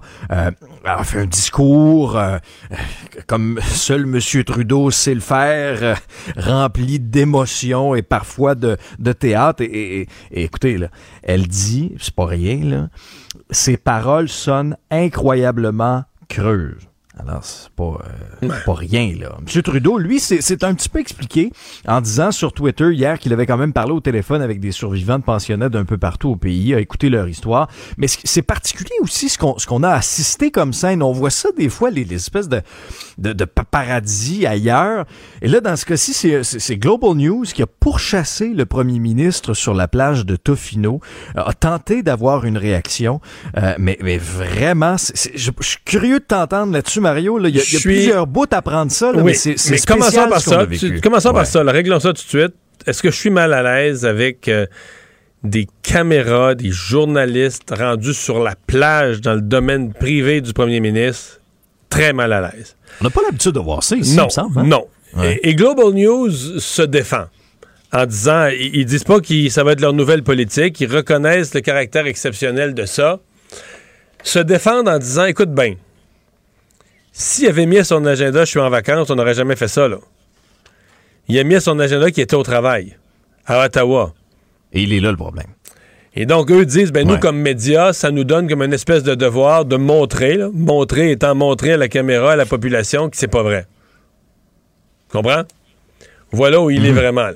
Ouais. Puis là, euh, une fois que tu es en vacances, là, tu fais des téléphones, on comprend que c'est des... Ça, c'est les, les services de communication. D'abord, on le saura là, pas, là, qui a parlé, ce qui a vraiment... Tu sais, mettons que je te dis, toi, tu fais des téléphones à travers le Canada, du Yukon à Terre-Neuve, qui t'a appelé, qui t'a pas appelé, t'as peut-être pas fait un téléphone. C'est souvent, c'est tellement non... Je pense, je prends sa parole, là, qu'il a fait un ou deux téléphones, mais tu comprends, c'est... c'est- sans objet jusqu'à un certain point. Il était en vacances, on a vu les images, il était à la plage. Bon, est-ce qu'il a le droit des vacances? Oui. Mais le moment, il est vraiment, là, tu dis, ça peut comme pas être pire. C'est pas juste un jour férié important. C'est un jour férié qu'il a créé. Non, tout à fait. Cette année, c'est la première, euh, c'est la première fois qu'on souligne cette journée d'un jour férié qu'il a mis au monde lui-même, qu'il a créé le printemps passé, qu'il vient juste de créer. Bon, je te mets ça à la limite. Mettons là que sur le plan familial, faut qu'il parte sa conjointe. Il n'y a pas beaucoup de journées disponibles. C'est celle-là ou pas pantoute. Il veut prendre des vacances. À mon avis, le minimum vital aurait été de participer à l'événement auquel que tu as bien décrit euh, le soir d'avant, mercredi soir. Et d'être clair, d'y participer, puis de dire, ben voilà, euh, le lendemain, malheureusement, je dois partir en vacances, je dois quitter, etc., avec ma famille, puis tout ça, je serai, où je serai en privé avec ma famille, euh, je vais avoir une pensée pour les Autochtones, mais ma célébration, c'était mercredi. Je pense que ça aurait chialé. Je pense que dans, tu comprends, dans des, des- des- des émissions comme La Joute, puis tout ça, ça, ça, aurait ça aurait fait placoter, mais pas avec la même agressivité. Les gens auraient été moins durs, parce que les gens auraient dit, bon, y aurait-tu dû, y aurait-tu pas dû, puis au moins il nous l'a dit, puis il était là quelque chose la veille au soir, puis ça aurait, ça aurait, jasé, mais là, j'essaie de voir comment tu peux le défendre. Au-delà de dire que les caméras, c'est Eve qui était rendu chez lui, mais comment tu peux le défendre? Écoute, il crée une journée, qui dit d'une importance capitale pour les Autochtones, tellement qu'on met tout le monde en vacances. On arrête l'économie, on, donne congé férié aux gens. Puis il se présente pas aux cérémonies de la dite journée. Il met quelque chose à son agenda. C'est pas vrai, il est en vacances. Je veux dire, la défense, là. Excuse-moi, je la trouve pas, là. Ouais, Je- mais est-ce que c'est moi, Mario, ou, tant le, le premier ministre Trudeau et le premier ministre Legault, ni, ni un ni l'autre, ne, ne- ne se sont pas démarqués pour les bonnes raisons? Non, ils n'ont cette pas première réussi leur journée. Là. Ils Hein? n'ont pas réussi leur journée euh, du tout, du tout. Leur première journée vérité et réconciliation, là, euh, ça n'a pas été une journée de succès pour les chefs politiques, ni à Québec, ni à Ottawa. Je conclus, il faut passer aux autres sujets, en disant que dans le cas de M. Trudeau, ben, sans vouloir faire de caricatures méchantes, il reste, tu sais, toute la campagne électorale, ça vient de se terminer. Qu'est-ce que disait Jock Meeting tous les jours? Tu sais, M. Trudeau, il a les belles paroles, mais il le fait pas. tu vois, il dit... Et, et- et- et c'est comme si ça, ça vient exactement s'inscrire dans cette caricature que ses adversaires font de Justin Trudeau. Le gars qui crée une journée, le gars qui sait ce qu'il faut dire, qui dit les belles choses, on va avoir une journée pour les Autochtones, c'est tellement important la réconciliation. La journée arrive, il est pas là. C'est cette impression de le discours parfait, la bonne chose à dire, les paroles souhaitables au moment sensible, mais ça, ça c'est pas toujours suivi par des actions concrètes. Tout savoir en 24 minutes. Le bilan COVID du jour, 643 euh, cas aujourd'hui, 6 décès supplémentaires. Euh, une personne de moins euh, hospitalisée pour un total de 310, 7 de moins aux soins intensifs pour un total de 84. bon, ça peut nous paraître beaucoup, mais quand on regarde les décès, il y a peut-être aussi un lien de cause à effet là-dedans, là, parce que bon, oui, il y a des gens qui s'en sortent aux soins intensifs en vie. Malheureusement, l'autre scénario est vrai aussi. Plus de 35 000 tests effectués et moi aussi, quand j'ai vu ce chiffre-là, Mario, plus de 18 000 doses de vaccins. Ouais, une meilleure journée aujourd'hui. Et, là-dessus, 5 000 doses, 5 euh, 000, pardon, premières doses. Oui, oui, oui. Euh, la veille, il y en avait eu 4 000. Euh, c'est comme si l'arrivée de la date des dates limites pour des vaccinations obligatoires semble avoir. Évidemment, quand on a le rapport, là, ça le dit pas que là-dedans il y a tant d'infirmières puis tant d'infirmières auxiliaires. Puis qui, qui y sont Est-ce que ce sont des jeunes, des vieux, des gens du réseau de la santé Mhm. ou autres? Mais on peut penser qu'il y a un effet. Là. Il y a un effet de la vaccination obligatoire sur le nombre de personnes qui. Parce que les premières doses, c'est des gens qui ont dit non jusqu'à maintenant et qui finalement se, décident à, y aller. Ouais, parce que tu parles des, justement des premières doses pour le personnel de la santé. Euh, la date du 15 octobre est importante et mine de rien, on y arrive là, dans deux semaines. Et pour essayer de, de contrer euh, ce, ce, ce, ce, départ massif ou de suspension en fait qu'on va avoir, combiné au fait qu'il nous manque à peu près 4300 infirmières, Oui, ben, il y avait cette espèce de programme là euh, lancé par le ministre de la Santé Christian Dubé, le premier ministre Legault, avec plus d'un milliard de primes de toutes sortes pour ramener les infirmières dans le système de santé. Ben Mario, euh, force est d'admettre, de regarder quand, quand on, on, on porte notre regard sur les chiffres, que ça ça donne pas des résultats escomptés. Il y a des infirmières qui ont été contactées par certains établissements de santé pour, pour revenir dans le public, mais il y a pas de... S'il y a une quatrième vague de COVID, Mario, il y a pas de, il y a pas de vague de retour là, tant que ça dans le réseau public. Quelques exemples là-dessus. Euh, dans l'ouest de Montréal, le CIUS a contacté 560 anciennes infirmières et il y en a une quinzaine qui ont dit oui, parfait, on revient. Euh, dans Il y en a quelques-unes de plus en réflexion. Ouais, ben, si on en Mauricie. se Mauricie, croit- centre ouais. du Québec, 1200 personnes contactées, 31 ont accepté, 63 se disent en réflexion. Mais moi, je me questionne. Quand, tu sais, souvent, des fois, bon, quand on nous propose quelque chose, ah, euh, je vais y penser. C'est pas toujours bon signe, ça. C'est pas toujours bon signe quand on dit pas oui. Je vais, je vais te faire une confidence. Quand tu fais du porte-à-porte politique, là, les Oui. gens qui disent oui, oui, oui, on vote pour vous, on vous aime bien, on est avec vous, ça c'est correct. Quand ils te disent on va y penser, euh, ça va pas bien. Tu, tu le mets pas dans le non, pointage. non, non, pointe-le pas pour toi. Pointe-le pas pour toi. c'est, pas ça.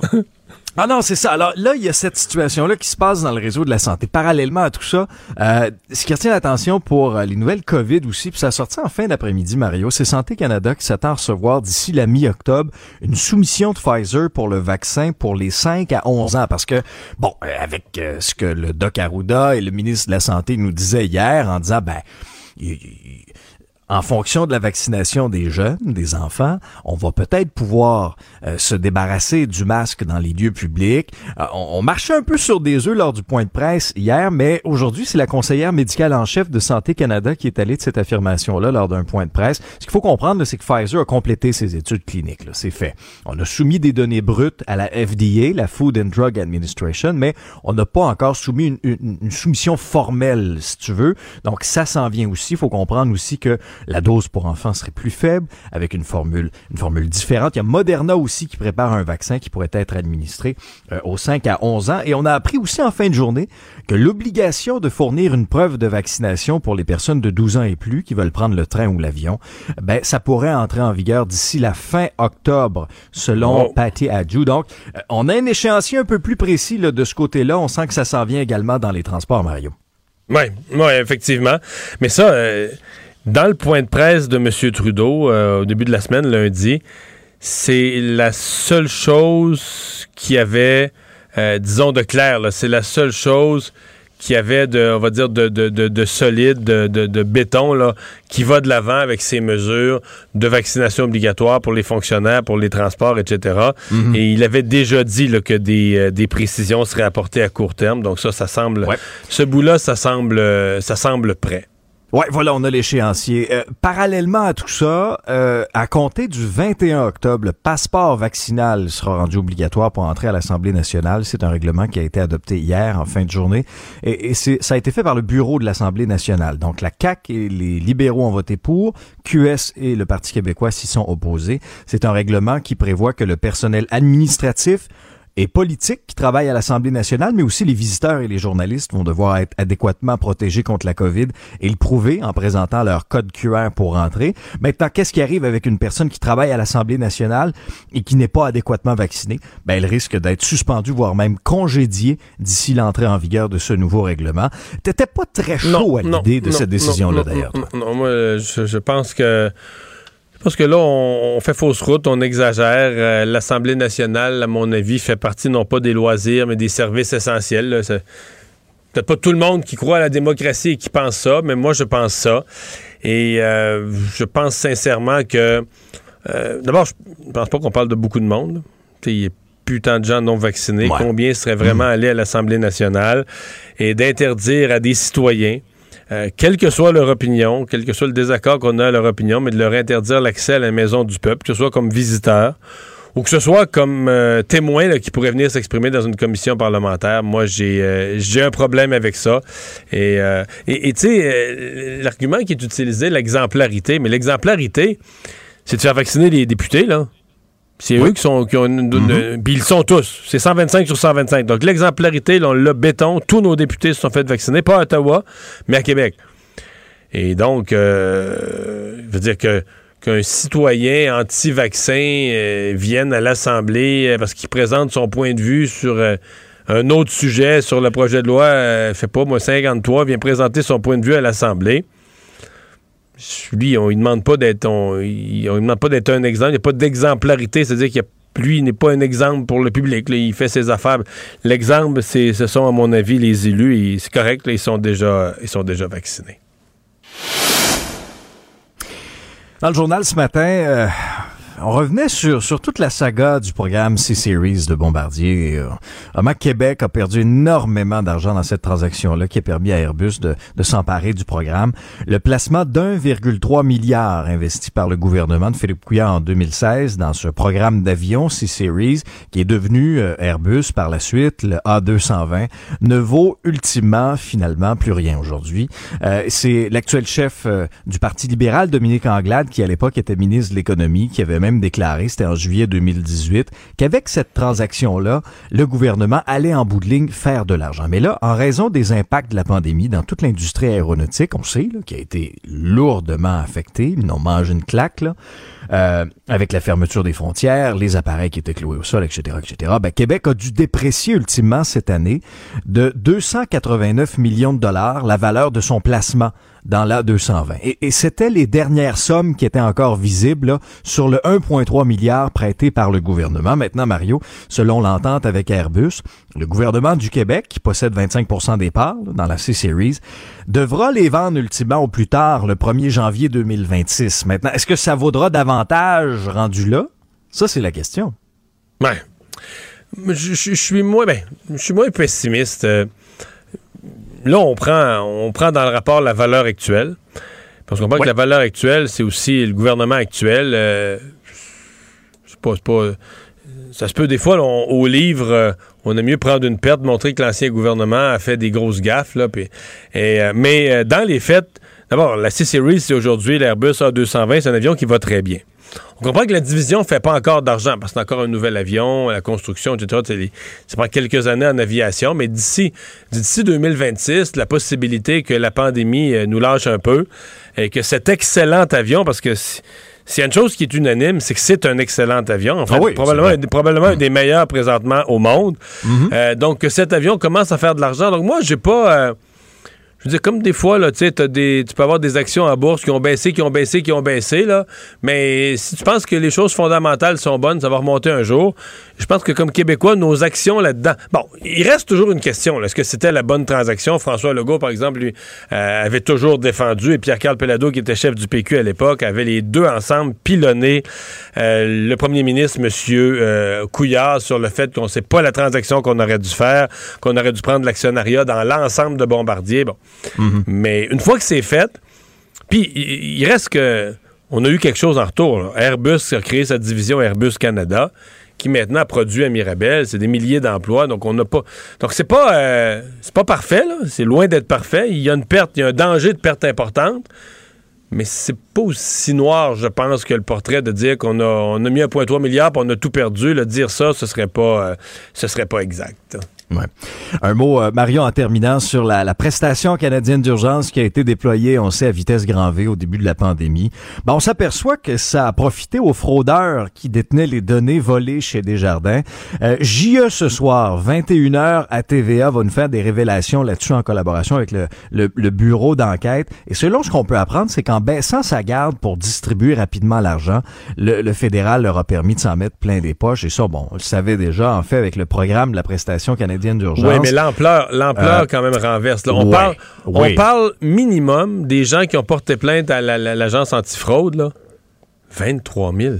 Oh oui, c'est énorme. 20 Non, non, mais non, c'est mais- énorme, là. Et ça, c'est pas tout parce que on dit la majorité des gens qui sont victimes de fraude portent pas plainte. Bien des gens connaissent même pas cette agence-là. Mhm. Donc, quand tu parles de fraude à coût de dizaines de milliers, c'est du jamais vu. C'est tout simplement renversant. D'abord, c'est beaucoup de citoyens qui se sont fait déranger dans leur vie, les cœurés dans leur vie, parce que là, une fois que tu te fais frauder, c'est toi qui reçois. C'est toi qui reçois le T4, là, c'est toi qui reçois le relevé d'impôt comme quoi tu as eu de la PCU, tu n'as pas eu. Donc, plein de citoyens ont dû se débattre avec ça. Puis là, pour les finances publiques, je- on a fait un déficit de 350 milliards l'année de la, de la pandémie, mais il y a des raisons, là. Il y a des raisons. L'argent a vraiment. Puis oui, il fallait aider, oui, il fallait aider vite. Mais on a aidé un paquet de monde, on a aidé tout le monde. On savait plus qui avait besoin, qui avait pas besoin. Euh, vraiment, l'argent a, a- a coulé par les fenêtres et on en a. J'ai hâte de voir ça. Je vais regarder ça avec beaucoup d'intérêt, JA, Ouais, ce soir. là. Mais euh, je pense qu'on va avoir une, une démonstration d'une espèce de, de laxisme financier. Et ce que je trouve pire, là, moi, quelqu'un qui, a- qui a volé, là, de la PCU, qui a volé le gouvernement pour plusieurs milliers de dollars, a, créé, a ouvert un compte de banque pour quelques jours, a fait verser l'argent là-dedans, referme le compte. J- J'espérerais au moins que cette personne-là dorme mal. Tu sais, de peur que, dire, regarde, la police va sonner à la porte. là, les, les- Et l'impression qu'on a, c'est que il n'y a, personne qui court après Ben eux. Là, au niveau des fonctionnaires, on n'a pas de traces, on sait pas. On n'a même pas pris assez de traces des gens pour, se donner les outils pour faire la moindre enquête. Alors, ça fait vraiment pas sérieux. là. Ça fait vraiment un État. Euh, ils donnent des millions de dollars à des bandits, puis personne court après Ouais. eux. Ben, moi, ça me choque Ah, je terriblement. Résumer l'actualité en 24 minutes. Mission accomplie, Alexandre. Isabelle est en train de vider sa maison qu'elle a vendue grâce à l'accompagnement de l'équipe de Duproprio. Elle quitte avec la fierté d'avoir vendu son espace elle-même. Duproprio, on se dédie à l'espace le plus important de votre vie. Un message d'Espace Proprio, une initiative de Desjardins. Il analyse la politique, il sépare les faits des rumeurs. Mario Dumont. Cube, Cube Radio.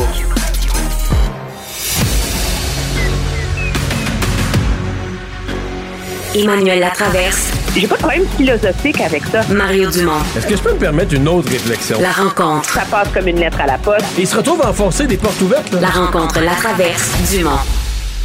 Emmanuel Latraverse se joint à Mario et moi. Salut Emmanuel. Bonjour. Bonjour, ça va? Oui, ça va bien, euh, merci. Euh, Emmanuel, on revient sur la mort de Joyce Echaquan parce que la coroner Kamel recommande dans son rapport que Québec reconnaisse une fois pour toutes le racisme systémique. C'est c'est sa seule recommandation, d'ailleurs destinée vraiment au gouvernement du Québec. Ça, ça met une certaine pression sur le premier ministre Legault. Est-ce qu'il va devoir assouplir sa position sur le racisme systémique? Mais il le fera pas parce qu'il est campé dans cette décision, qu'il veut pas s'aventurer sur ce terrain-là parce que les Québécois sont braqués, euh, parce qu'on vit dans une société où le monde ne comprenne pas que racisme systémique, ça veut pas dire racisme systématique. Mais euh, moi, j'ai la journée a commencé avec la controverse entourant cet usage-là et je vais t'avouer qu'à la lecture de son rapport, pas très long, euh, je suis absolument d'accord avec ce qu'elle a décidé de faire et pour une raison très simple. Quand on parle de racisme systémique, là, personne s'entend sur la définition. Hein? Et ça fait partie du problème. Et c'est l'argument derrière lequel se cache le gouvernement pour refuser d'avoir une discussion autour de cet enjeu-là. Mais Madame Kamel, elle offre une définition. Et on peut retenir une définition au Canada ou au Québec dans notre débat là-dessus. Puis moi, quand je lis que c'est la définition de la Commission des droits de la personne, je le lis. Le racisme systémique, c'est la somme d'effets d'exclusion hein, qui sont disproportionnés et qui résultent de l'effet conjugué de plusieurs attitudes empreintes de préjugés, de stéréotypes, souvent inconscients, et de politiques et pratiques généralement adoptées sans tenir compte des caractéristiques des membres des groupes visés. Mais excuse-moi là. L'effet d'exclusion qu'a subi Mme Echaquan, préjugés et stéréotypes souvent inconscients. Dans son rapport, là, la médecin, la chef d'équipe, les infirmières, préposés aux bénéficiaires, l'étudiante, tout le monde était convaincu qu'il n'était pas raciste, mais tout le monde a décidé que cette femme-là, elle était narcodépendante en sevrage, même si les tests sanguins, les expertises du centre de dépendance de Joliette disaient que c'était pas le cas. Mais c'est une autochtone agitée, elle était grosse, elle était pas bien, on a décidé que c'est une droguée, hein? Alors moi quand je lis tout ça là, mais je dis c'est c'est elle est le cas parfait de ce que ça veut dire la discrimination systémique. C'est ça. Mais c'est pas la. euh, Ouais. Mais euh, tu dis, la, la, la coroner a fait la bonne chose. J'écoutais les bulletins de nouvelles, puis au contraire, je me disais, ça m'a convaincu qu'elle a fait la mauvaise chose. Parce que finalement, euh, tout son rapport, plutôt qu'être sur des actions, sur euh, des choses qui fonctionnent pas, c'est, elle, elle a réussi à ramener son rapport au débat sur les mots. On accepte ces mots-là, d'autres mots, pas ces mots-là. Pe- peut-être qu'il faudra le régler. là. Peut-être que le, le- le leader- le leadership devra venir de M. Legault, de s'entendre, parce que je comprends que la question des Autochtones, quand on parle racisme systémique, là, on parle dans toute la société. Et la question des Autochtones est très différente de la question des nouveaux arrivants qui ont été accueillis ici au fil des, au fil des années. Euh, la loi sur les Indiens, tout ce qui en a découlé, tout- c'est un- c'est une autre affaire. Peut-être qu'on pourrait trouver un langage de discrimination systémique ou, sur lequel tous les partis s'entendraient et qu'à partir de là, on parle du contenu, là, de ce qu'il faut faire, des mesures à prendre, des actions à entreprendre. Parce que là, ce que la coroner a réussi, c'est que finalement, c'est au- aux nouvelles, la soir, à tous les postes, c'est un débat de mots. C'est un débat, là, est-ce qu'on prend le mot, on prend pas le mot, suis prend le mot, d'accord prend pas le mot? Mais on peut. Mais elle, est-ce que son devoir, c'est de poser un diagnostic et faire des recommandations sur le fond, ou c'est de se préoccuper du débat que les médias vont en faire et qu'on. Est-ce comprends-tu? Mais à un moment donné, c'est parce que elle, il faut qu'elle soit conséquence. Et là où c'est encore plus vrai, c'est qu'elle a des recommandations qui s'adressent au centre intégré de sang, au C3S là, de la Naudière. La gestion de l'urgence, la gestion de l'hôpital, le, la formation des membres. Il y a des recommandations pour le Collège des médecins. Il y a des recommandations pour l'Ordre des infirmières. Il y a des recommandations pour le ministère de l'Enseignement supéri- supérieur. Si c'est pas ça le système et nos institutions là, qui sont inadéquates dans la façon de soigner une femme autochtone, ben je sais pas c'est quoi, tu sais. Ouais, mais c'est. Il y, aurait, y aurait décès de- il y aurait décès d'une personne pas autochtone dans les hôpitaux et c'est arrivé. Puis il y a des recommandations pour tout ce monde-là. Euh, Est-ce que toutes ces recommandations. Parce que, euh, prenons le cas. euh, Moi, juste sur le système, là.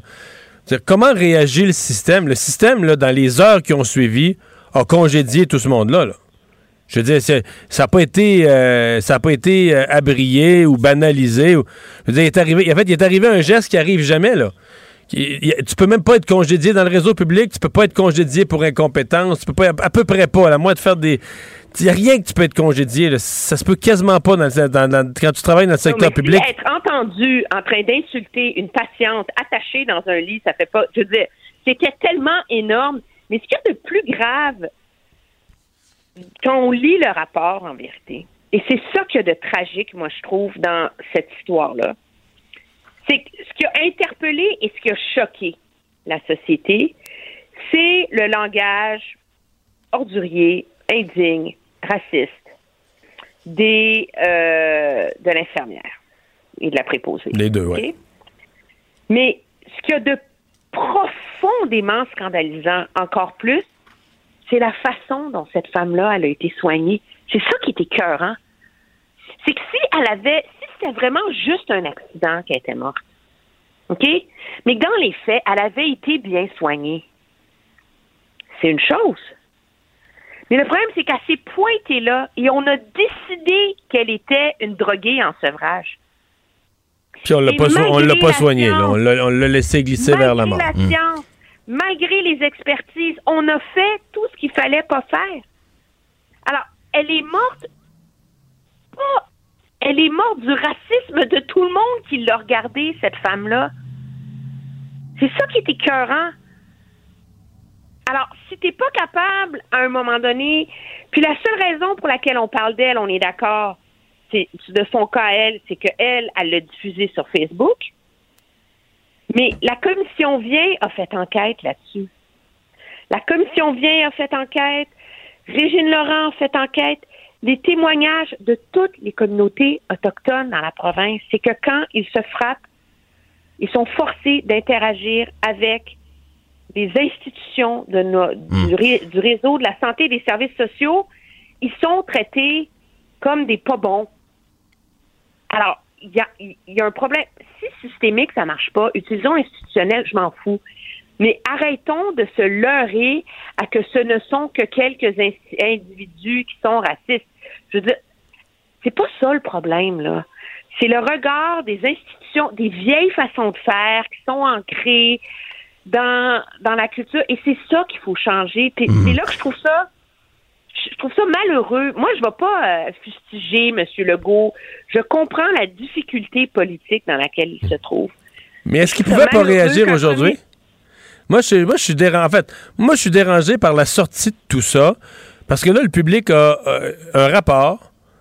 Puis, le rapport circule, tout le monde en parle. Le premier ministre, en fait, le gouvernement, aucune autorité du gouvernement a réagi, sinon le ministre Kerr, là, parce qu'il était en conférence de presse, sa, sécu- rapport, sa là. sécu- sa cybersécurité il a été questionné là-dessus, ça n'a pas rapport. Mais, euh, disons, le- le- ça, ça me paraît assez curieux quand même. Le rapport coule dans les médias. Alors que la, la coroner, la principale intéressée, elle disait Moi, je vais juste le commenter mardi prochain. Puis le gouvernement nous dit Moi, je vais attendre que la coroner ait parlé avant de parler. Euh, fait que quand, quand la coroner et le gouvernement vont parler, ça va être rendu une vieille nouvelle. Je t'avoue, j'ai jamais vu ça. J'ai jamais vu une façon d'un rapport aussi solennel, aussi sensible, aussi important de le traiter de cette, euh, de cette façon-là. Mais enfin. Ouais. Oui, mais je pense que M. Legault a eu une tellement mauvaise semaine sur le front du dossier autochtone que peut-être que des fois, prendre le temps de décanter et de réfléchir, c'est mieux que de répondre à chaud. T'as peut-être raison. Peut-être de Ouais. repartir, repartir Ouais. ça sur un autre nom la semaine euh, prochaine. On verra bien la semaine prochaine. Autre sujet que je veux vous entendre, c'est, Justin Trudeau, là, qui fait l'objet de plusieurs critiques pour être parti, pour être parti en vacances à Tofino, un coin magnifique avec sa famille. Euh, le, le problème, c'est qu'il est parti en vacances lors de la toute première journée nationale de vérité et de la réconciliation, un jour férié qu'il a lui-même créé. Mais non, mais ça n'a aucun sens. Je veux dire, je peux pas comprendre que lui n'a pas compris que ça allait arriver. Je veux dire, c'est de la. C'est pas de l'ignorance, c'est pas de l'insensibilité. Je veux dire, c'est, c'est, c'est tellement stupide. Je suis sans mots. Mais ce qu'il y a d'encore pire pour ajouter l'insulte à l'injure, c'est que non seulement il est allé en Colombie-Britannique, qui est la province où il y a la première communauté, là, les 215 des petits souliers à Kamloops. Il a été invité par la communauté pour venir à leur fête, deux fois plutôt qu'une. Il aurait pu comme poser le challenger, aller au powwow, puis faire un petit saut de puce à Tofino, là. C'est pas comme s'il était en auto comme toi et moi, là. Non. Puis pire que ça, à Tofino, qui est l'extrême côte ouest de l'île de, de l'île de Vancouver, donc t'as pas plus à l'ouest au Canada, toute la côte, c'est des territoires autochtones. Il y a une énorme communauté autochtone. Puis dans la ville, il y avait une célébration où la chef des clans était là, puis le maire, puis tout le monde.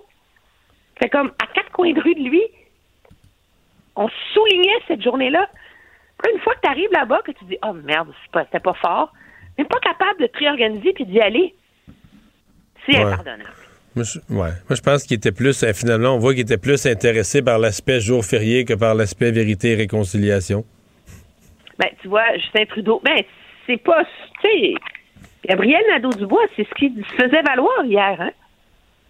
Ouais. Ça serait, mais ça, devrait être un congé férié. Non, mais je parle de M. Trudeau. Lui, lui, aussi- il a juste pris. il Ouais, a juste aussi pris. pour la conciliation travail-famille.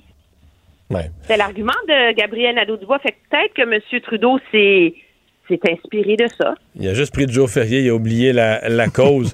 Euh, moi, moi, j'avoue que ce qui, ce qui empire son cas, euh, c'est d'avoir menti sur son agenda. là. Moi, je pense. Mettons qu'au niveau familial, il était dans une obligation euh, terrible, de, de- de- prendre des vacances ou d'arrêter ou pour sa conjointe ou peu importe. En allant à l'événement mercredi soir, il fallait qu'il explique, il fallait qu'il dise. Moi, je, je participe à un événement mercredi soir parce que le lendemain, je, je pense qu'on aurait jasé pareil. Je dis pas que ça aurait passé inaperçu, on aurait jasé pareil. Mais ça aurait au moins passé comme plus transparent. Euh, les caméras seraient pas allées le, le, le, le- le pogner sur la plage. Tout le monde aurait dit, ben, c'est bizarre comme journée de partir, très, très, très bizarre comme journée de partir en vacances. Mais là, ce qui empire son cas, c'est qu'il a menti sur son agenda, le faisant croire qu'il travaillait à Ottawa alors qu'il partait en vacances dans, dans la Colombie-Britannique. Hey, Emmanuel, merci. Bonne fin de semaine.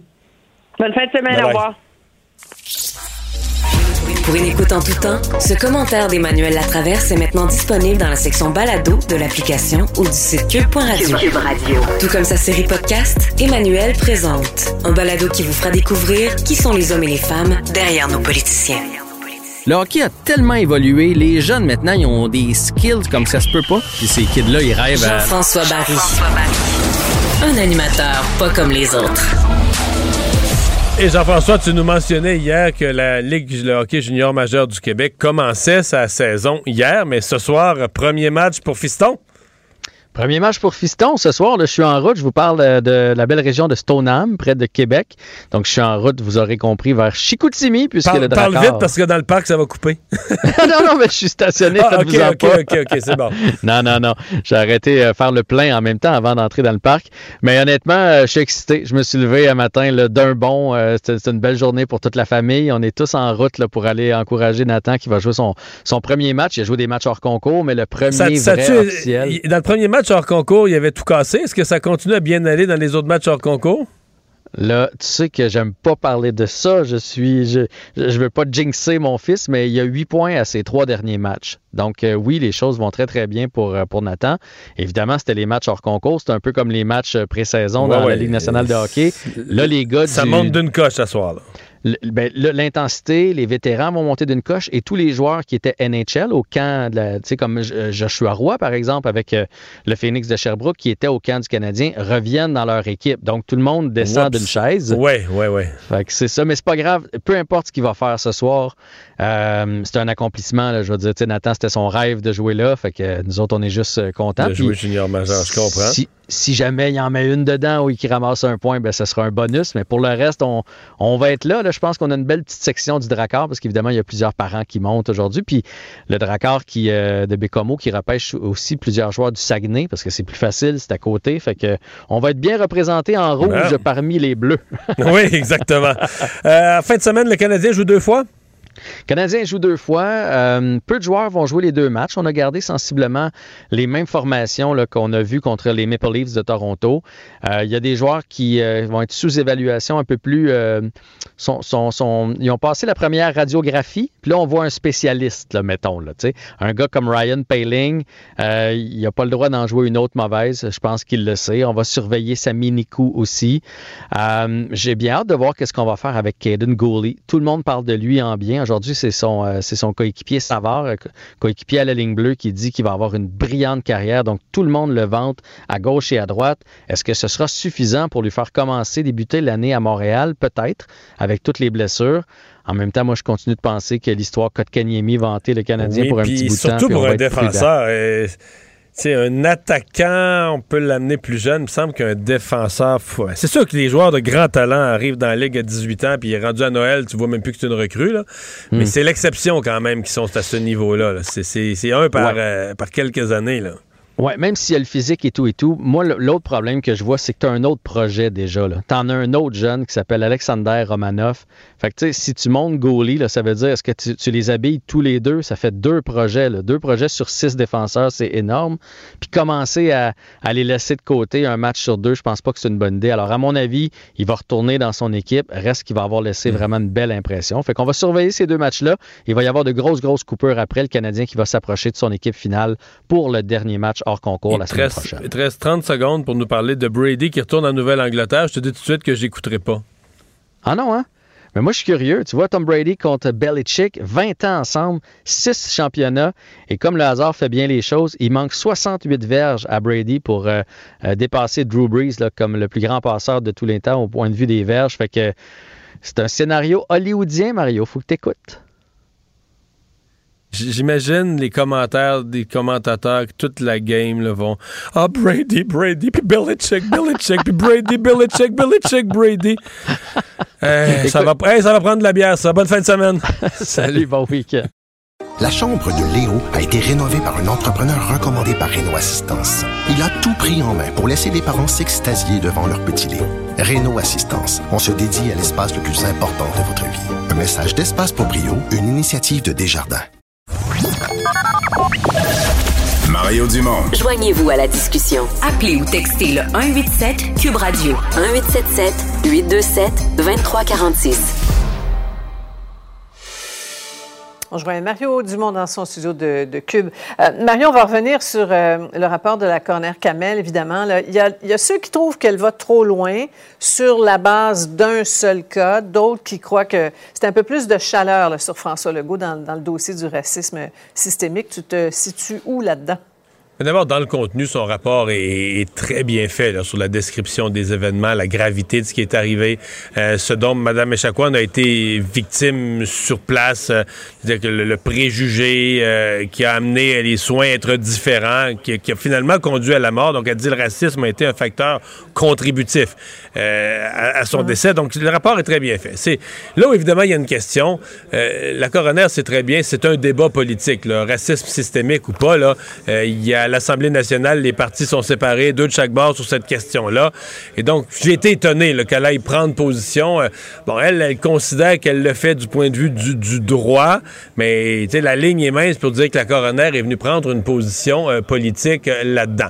Ceci dit, ce matin, je recevais à LCN Gabriel Nadeau-Dubois, puis je trouvais quand même qu'il résumait bien. Lui, évidemment, il veut racisme systémique, mais au-delà de ça, il disait, si le premier ministre veut pas aller de l'avant avec ça, parce que c'est une appellation qu'il n'est pas prêt à utiliser, il, il ça remet la pression sur lui de nous convaincre ou de nous impressionner avec des résultats avec des actions concrètes. Et je pense que euh, c'est là-dessus que le gouvernement se retrouve à être interpellé. De dire, OK, tu veux pas appeler ça du, ra- du, du racisme systémique. Euh, je pense qu'il y, a- des risques. Je comprends le gouvernement. Moi, je le ferais pas si j'étais au gouvernement. C'est une expression dont je me tiendrais loin. Surtout au Québec, qu'on est une minorité et qu'on va avoir à défendre nos droits et tout ça. Mais si on n'utilise pas l'expression, il faudra peut-être s'entendre sur une autre expression, discrimination systémique, discrimination institutionnelle, et à partir de là, poser un ensemble de gestes concrets parce que plus personne ne veut voir euh, une telle situation se reproduire. Oui, un peu comme la position du PQ, finalement, qui, nomme les choses de cette manière. Euh, Mario, en, politique, euh, il y, a des- il y a des bonnes, il y a des mauvaises semaines. Euh, celle qui vient de passer est sûrement la, catégorie numéro 2 pour François Legault. Euh, on va se permettre d'ailleurs de, présenter euh, la caricature du euh, dans le Journal de Montréal aujourd'hui, qui résume assez bien. Une, une image vaut mille bulles. Oui, le le Schtroumpf grognon. Et, et c'est-à-dire qu'il y a- il y, a une partie de ça, euh, je comprends que c'est jamais facile de gouverner, mais il y a une partie de ça où M. Legault euh, s'est causé, à mon avis, ses, ses- ses propres ennuis. Et on se demande un peu, là, plusieurs personnes se demandent pourquoi il, il réagit, là, il, il est- comme on dit, il a la mèche courte comme ça, il n'y a pas de raison apparente, Irrité. affaires vont pas si mal que ça, là, au contraire. Mhm. Mais euh, voilà, donc une semaine, à mon avis, il faudra qu'il se repose bien en fin de semaine et qu'il revienne dans de meilleures dispositions, mais ne serait-ce que pour mardi, là, offrir une réponse cohérente, positive du gouvernement au rapport de la coroner sur euh, Joyce Echaquan. Ouais. La pandémie commence peut-être à peser aussi. hein. Je pense qu'il y a bien des gens qui sont, qui sont fatigués, peut-être au bout de leur rouleau. Étonné de, des découvertes de notre bureau d'enquête sur la, fraude massive en lien avec la PCU? Euh, non, pas étonné. On... Enfin, étonné de l'ampleur, parce que quand on parle de fraude, c'est quelques cas, quelques dizaines de cas, quelques centaines de cas, mais là, j'ai jamais des dizaines de milliers, des dizaines de milliers de cas. Comprenons, ce sont des dizaines de milliers de cas où des fraudeurs se sont fait verser des milliers de dollars euh, au nom de quelqu'un d'autre dans un compte de banque artificiel qu'ils ont créé pour leur fermer après puis voler l'argent oui, il fallait aider vite, mais c'est épouvantable ce que le gouvernement fédéral a fait. Je suis, j'ai hâte de voir JE ce soir. Je, suis curieux. C'est un sujet, la PCU, dont j'ai beaucoup parlé depuis un an et demi. Puis, tu sais, mm. on est dans des déficits. Nos enfants vont payer pour ça pour des, décennies. Mais euh, je suis aussi choqué par le fait que, que ces voleurs-là, personne ne court après eux. Là. Il y a des voleurs qui se sont emplis les poches, des milliers de dollars, puis ils dorment, ils dorment sur leurs deux oreilles. au niveau des fonctionnaires, on ne semble pas avoir de dossier. La, les personnes n'a personne même le début du commencement d'une piste pour dire on va les retracer, on va, essayer de chercher, chercher au niveau informatique le chemin. Je veux dire, t'as des gens qui ont volé des milliers de dollars aux contribuables puis qui dorment sur leurs deux oreilles. Ça a l'air, tout, tout est beau. On parle en terminant des élections à Montréal. Euh, Mario, à qui ça va profiter, euh, la, troisième option? Ben, en fait, il faudra voir est-ce qu'ils vont réussir. C'est la, fusion du troisième et du quatrième. Donc, M. Desjardins, Marc-Antoine Desjardins, qui a rejoint celui qu'on voit à l'écran, Salabara euh. Est-ce qu'ils vont être capables de vraiment créer cette option? Parce que pour, pour, pour euh, il reste un mois, là. Hein? Pour espérer être un joueur qui a une chance de gagner, puis tout ça, il faudrait au moins que leur fusion les amène à 15-20% dans un certain seuil euh, pour être compétitif. Eux misent la carte qu'il y a une recherche d'une troisième voie, qu'il y a des gens qui n'aiment pas Valérie Plante, mais qui veulent pas revenir en arrière avec euh, Denis Coderre. À mon avis, ça va être très difficile et ce qui rend leur fusion plus complexe. Bon, là, ils se sont entendus sur un compromis linguistique. Et c'est tout un compromis. Au départ, il y en a un qui voulait faire de Montréal une ville bilingue, puis l'autre voulait qu'on mette en priorité le français. Tu sais, des fois, là, tu te rejoins au milieu du chemin, mais des parties de, chacun est parti de loin pas mal. Merci beaucoup, Mario. Au revoir. Alors, Alexandre, qu'est-ce qu'on surveille dans cette fin de semaine? Ouais, tu sais, Mario, à pareille heure, euh, vendredi passé, on surveillait tout ce qui se passait avec les deux Michael, Meng Wanzhou. Eh ben là, on a eu des nouvelles de Michael Spavor par voie de communiqué. Et je te le cite, là. Je suis très heureux d'être enfin réuni avec ma famille. C'est avec humilité que je commence à comprendre le soutien continu que nous avons reçu des Canadiens et des gens du monde entier. Je vous en remercie. Je profite du fait que je peux maintenant passer du temps dehors. Euh, lui, là, qui a été détenu pendant plus de 1000 jours, là, en Chine, et il profite des petits plaisirs de la vie. Ouais. Michael euh, Kovrig, l'autre Michael, on l'a vu euh, sur des images, je sais plus quel jour, au début de la semaine, là, mais qui a fait une sortie, euh, et notamment une des activités, une des premières activités qu'il a tenu à faire, c'est qu'il était allé se faire vacciner. Donc, on avait vu les, images de mm-hmm. ça, oui, on comprend. écoute, je comprends qu'ils doivent jouir de leur liberté. Je demeure convaincu que ça doit être tout un défi psychologique de se reconnecter sur la vie puis sur les ah, choses ben simples. Sur lui, les autres, mettons, des, juste la vie, les comptes à payer, l'organisation de la vie, euh, sont complètement. Même leurs conjoints, leur conjointe, en fait, euh, comment tu sais, ils sont tout seuls à la maison depuis euh, trois ans. Mhm. Euh, là, il réapparaît quelqu'un qui, lui, son vécu pendant ces trois années-là, il est en prison. il redébarque dans ta maison, un peu perdu. Alors, juste les couples, je comprends que sur le, sur le tarmac, on se prend par le cou, puis c'est l'émotion, puis tout ça. Mais c'est tout un défi là, dans les mois qui suivent de, de reconnecter, de redevenir un couple qui est un peu au même diapason parce que tu as vécu pendant une période tellement longue des choses tellement radicalement différentes, puis dans un mhm. cas tellement extrême, que t'es plus. Euh, t'es comme plus les deux mêmes individus. Il faut que tu te, tu te réapprivoises, tu te redécouvres dans ce que tu es devenu. Puis, fait que moi, je, je leur souhaite tout le meilleur, mais je m'inquiète, disons, pour leur, leur reconnexion avec mhm. l'ensemble des éléments de la vie, sans, sans avoir de choc post-traumatique, sans faire une dépression, etc. J'espère qu'ils ont le soutien et qu'ils ont l'aide nécessaire. merci, Alexandre. Salut, Mario. Bon week-end. Alors voilà, ben merci à vous d'avoir été là. Bonne fin de semaine. Rendez-vous lundi 15h30. Je cède la place à Sophie Durocher. Cube Radio.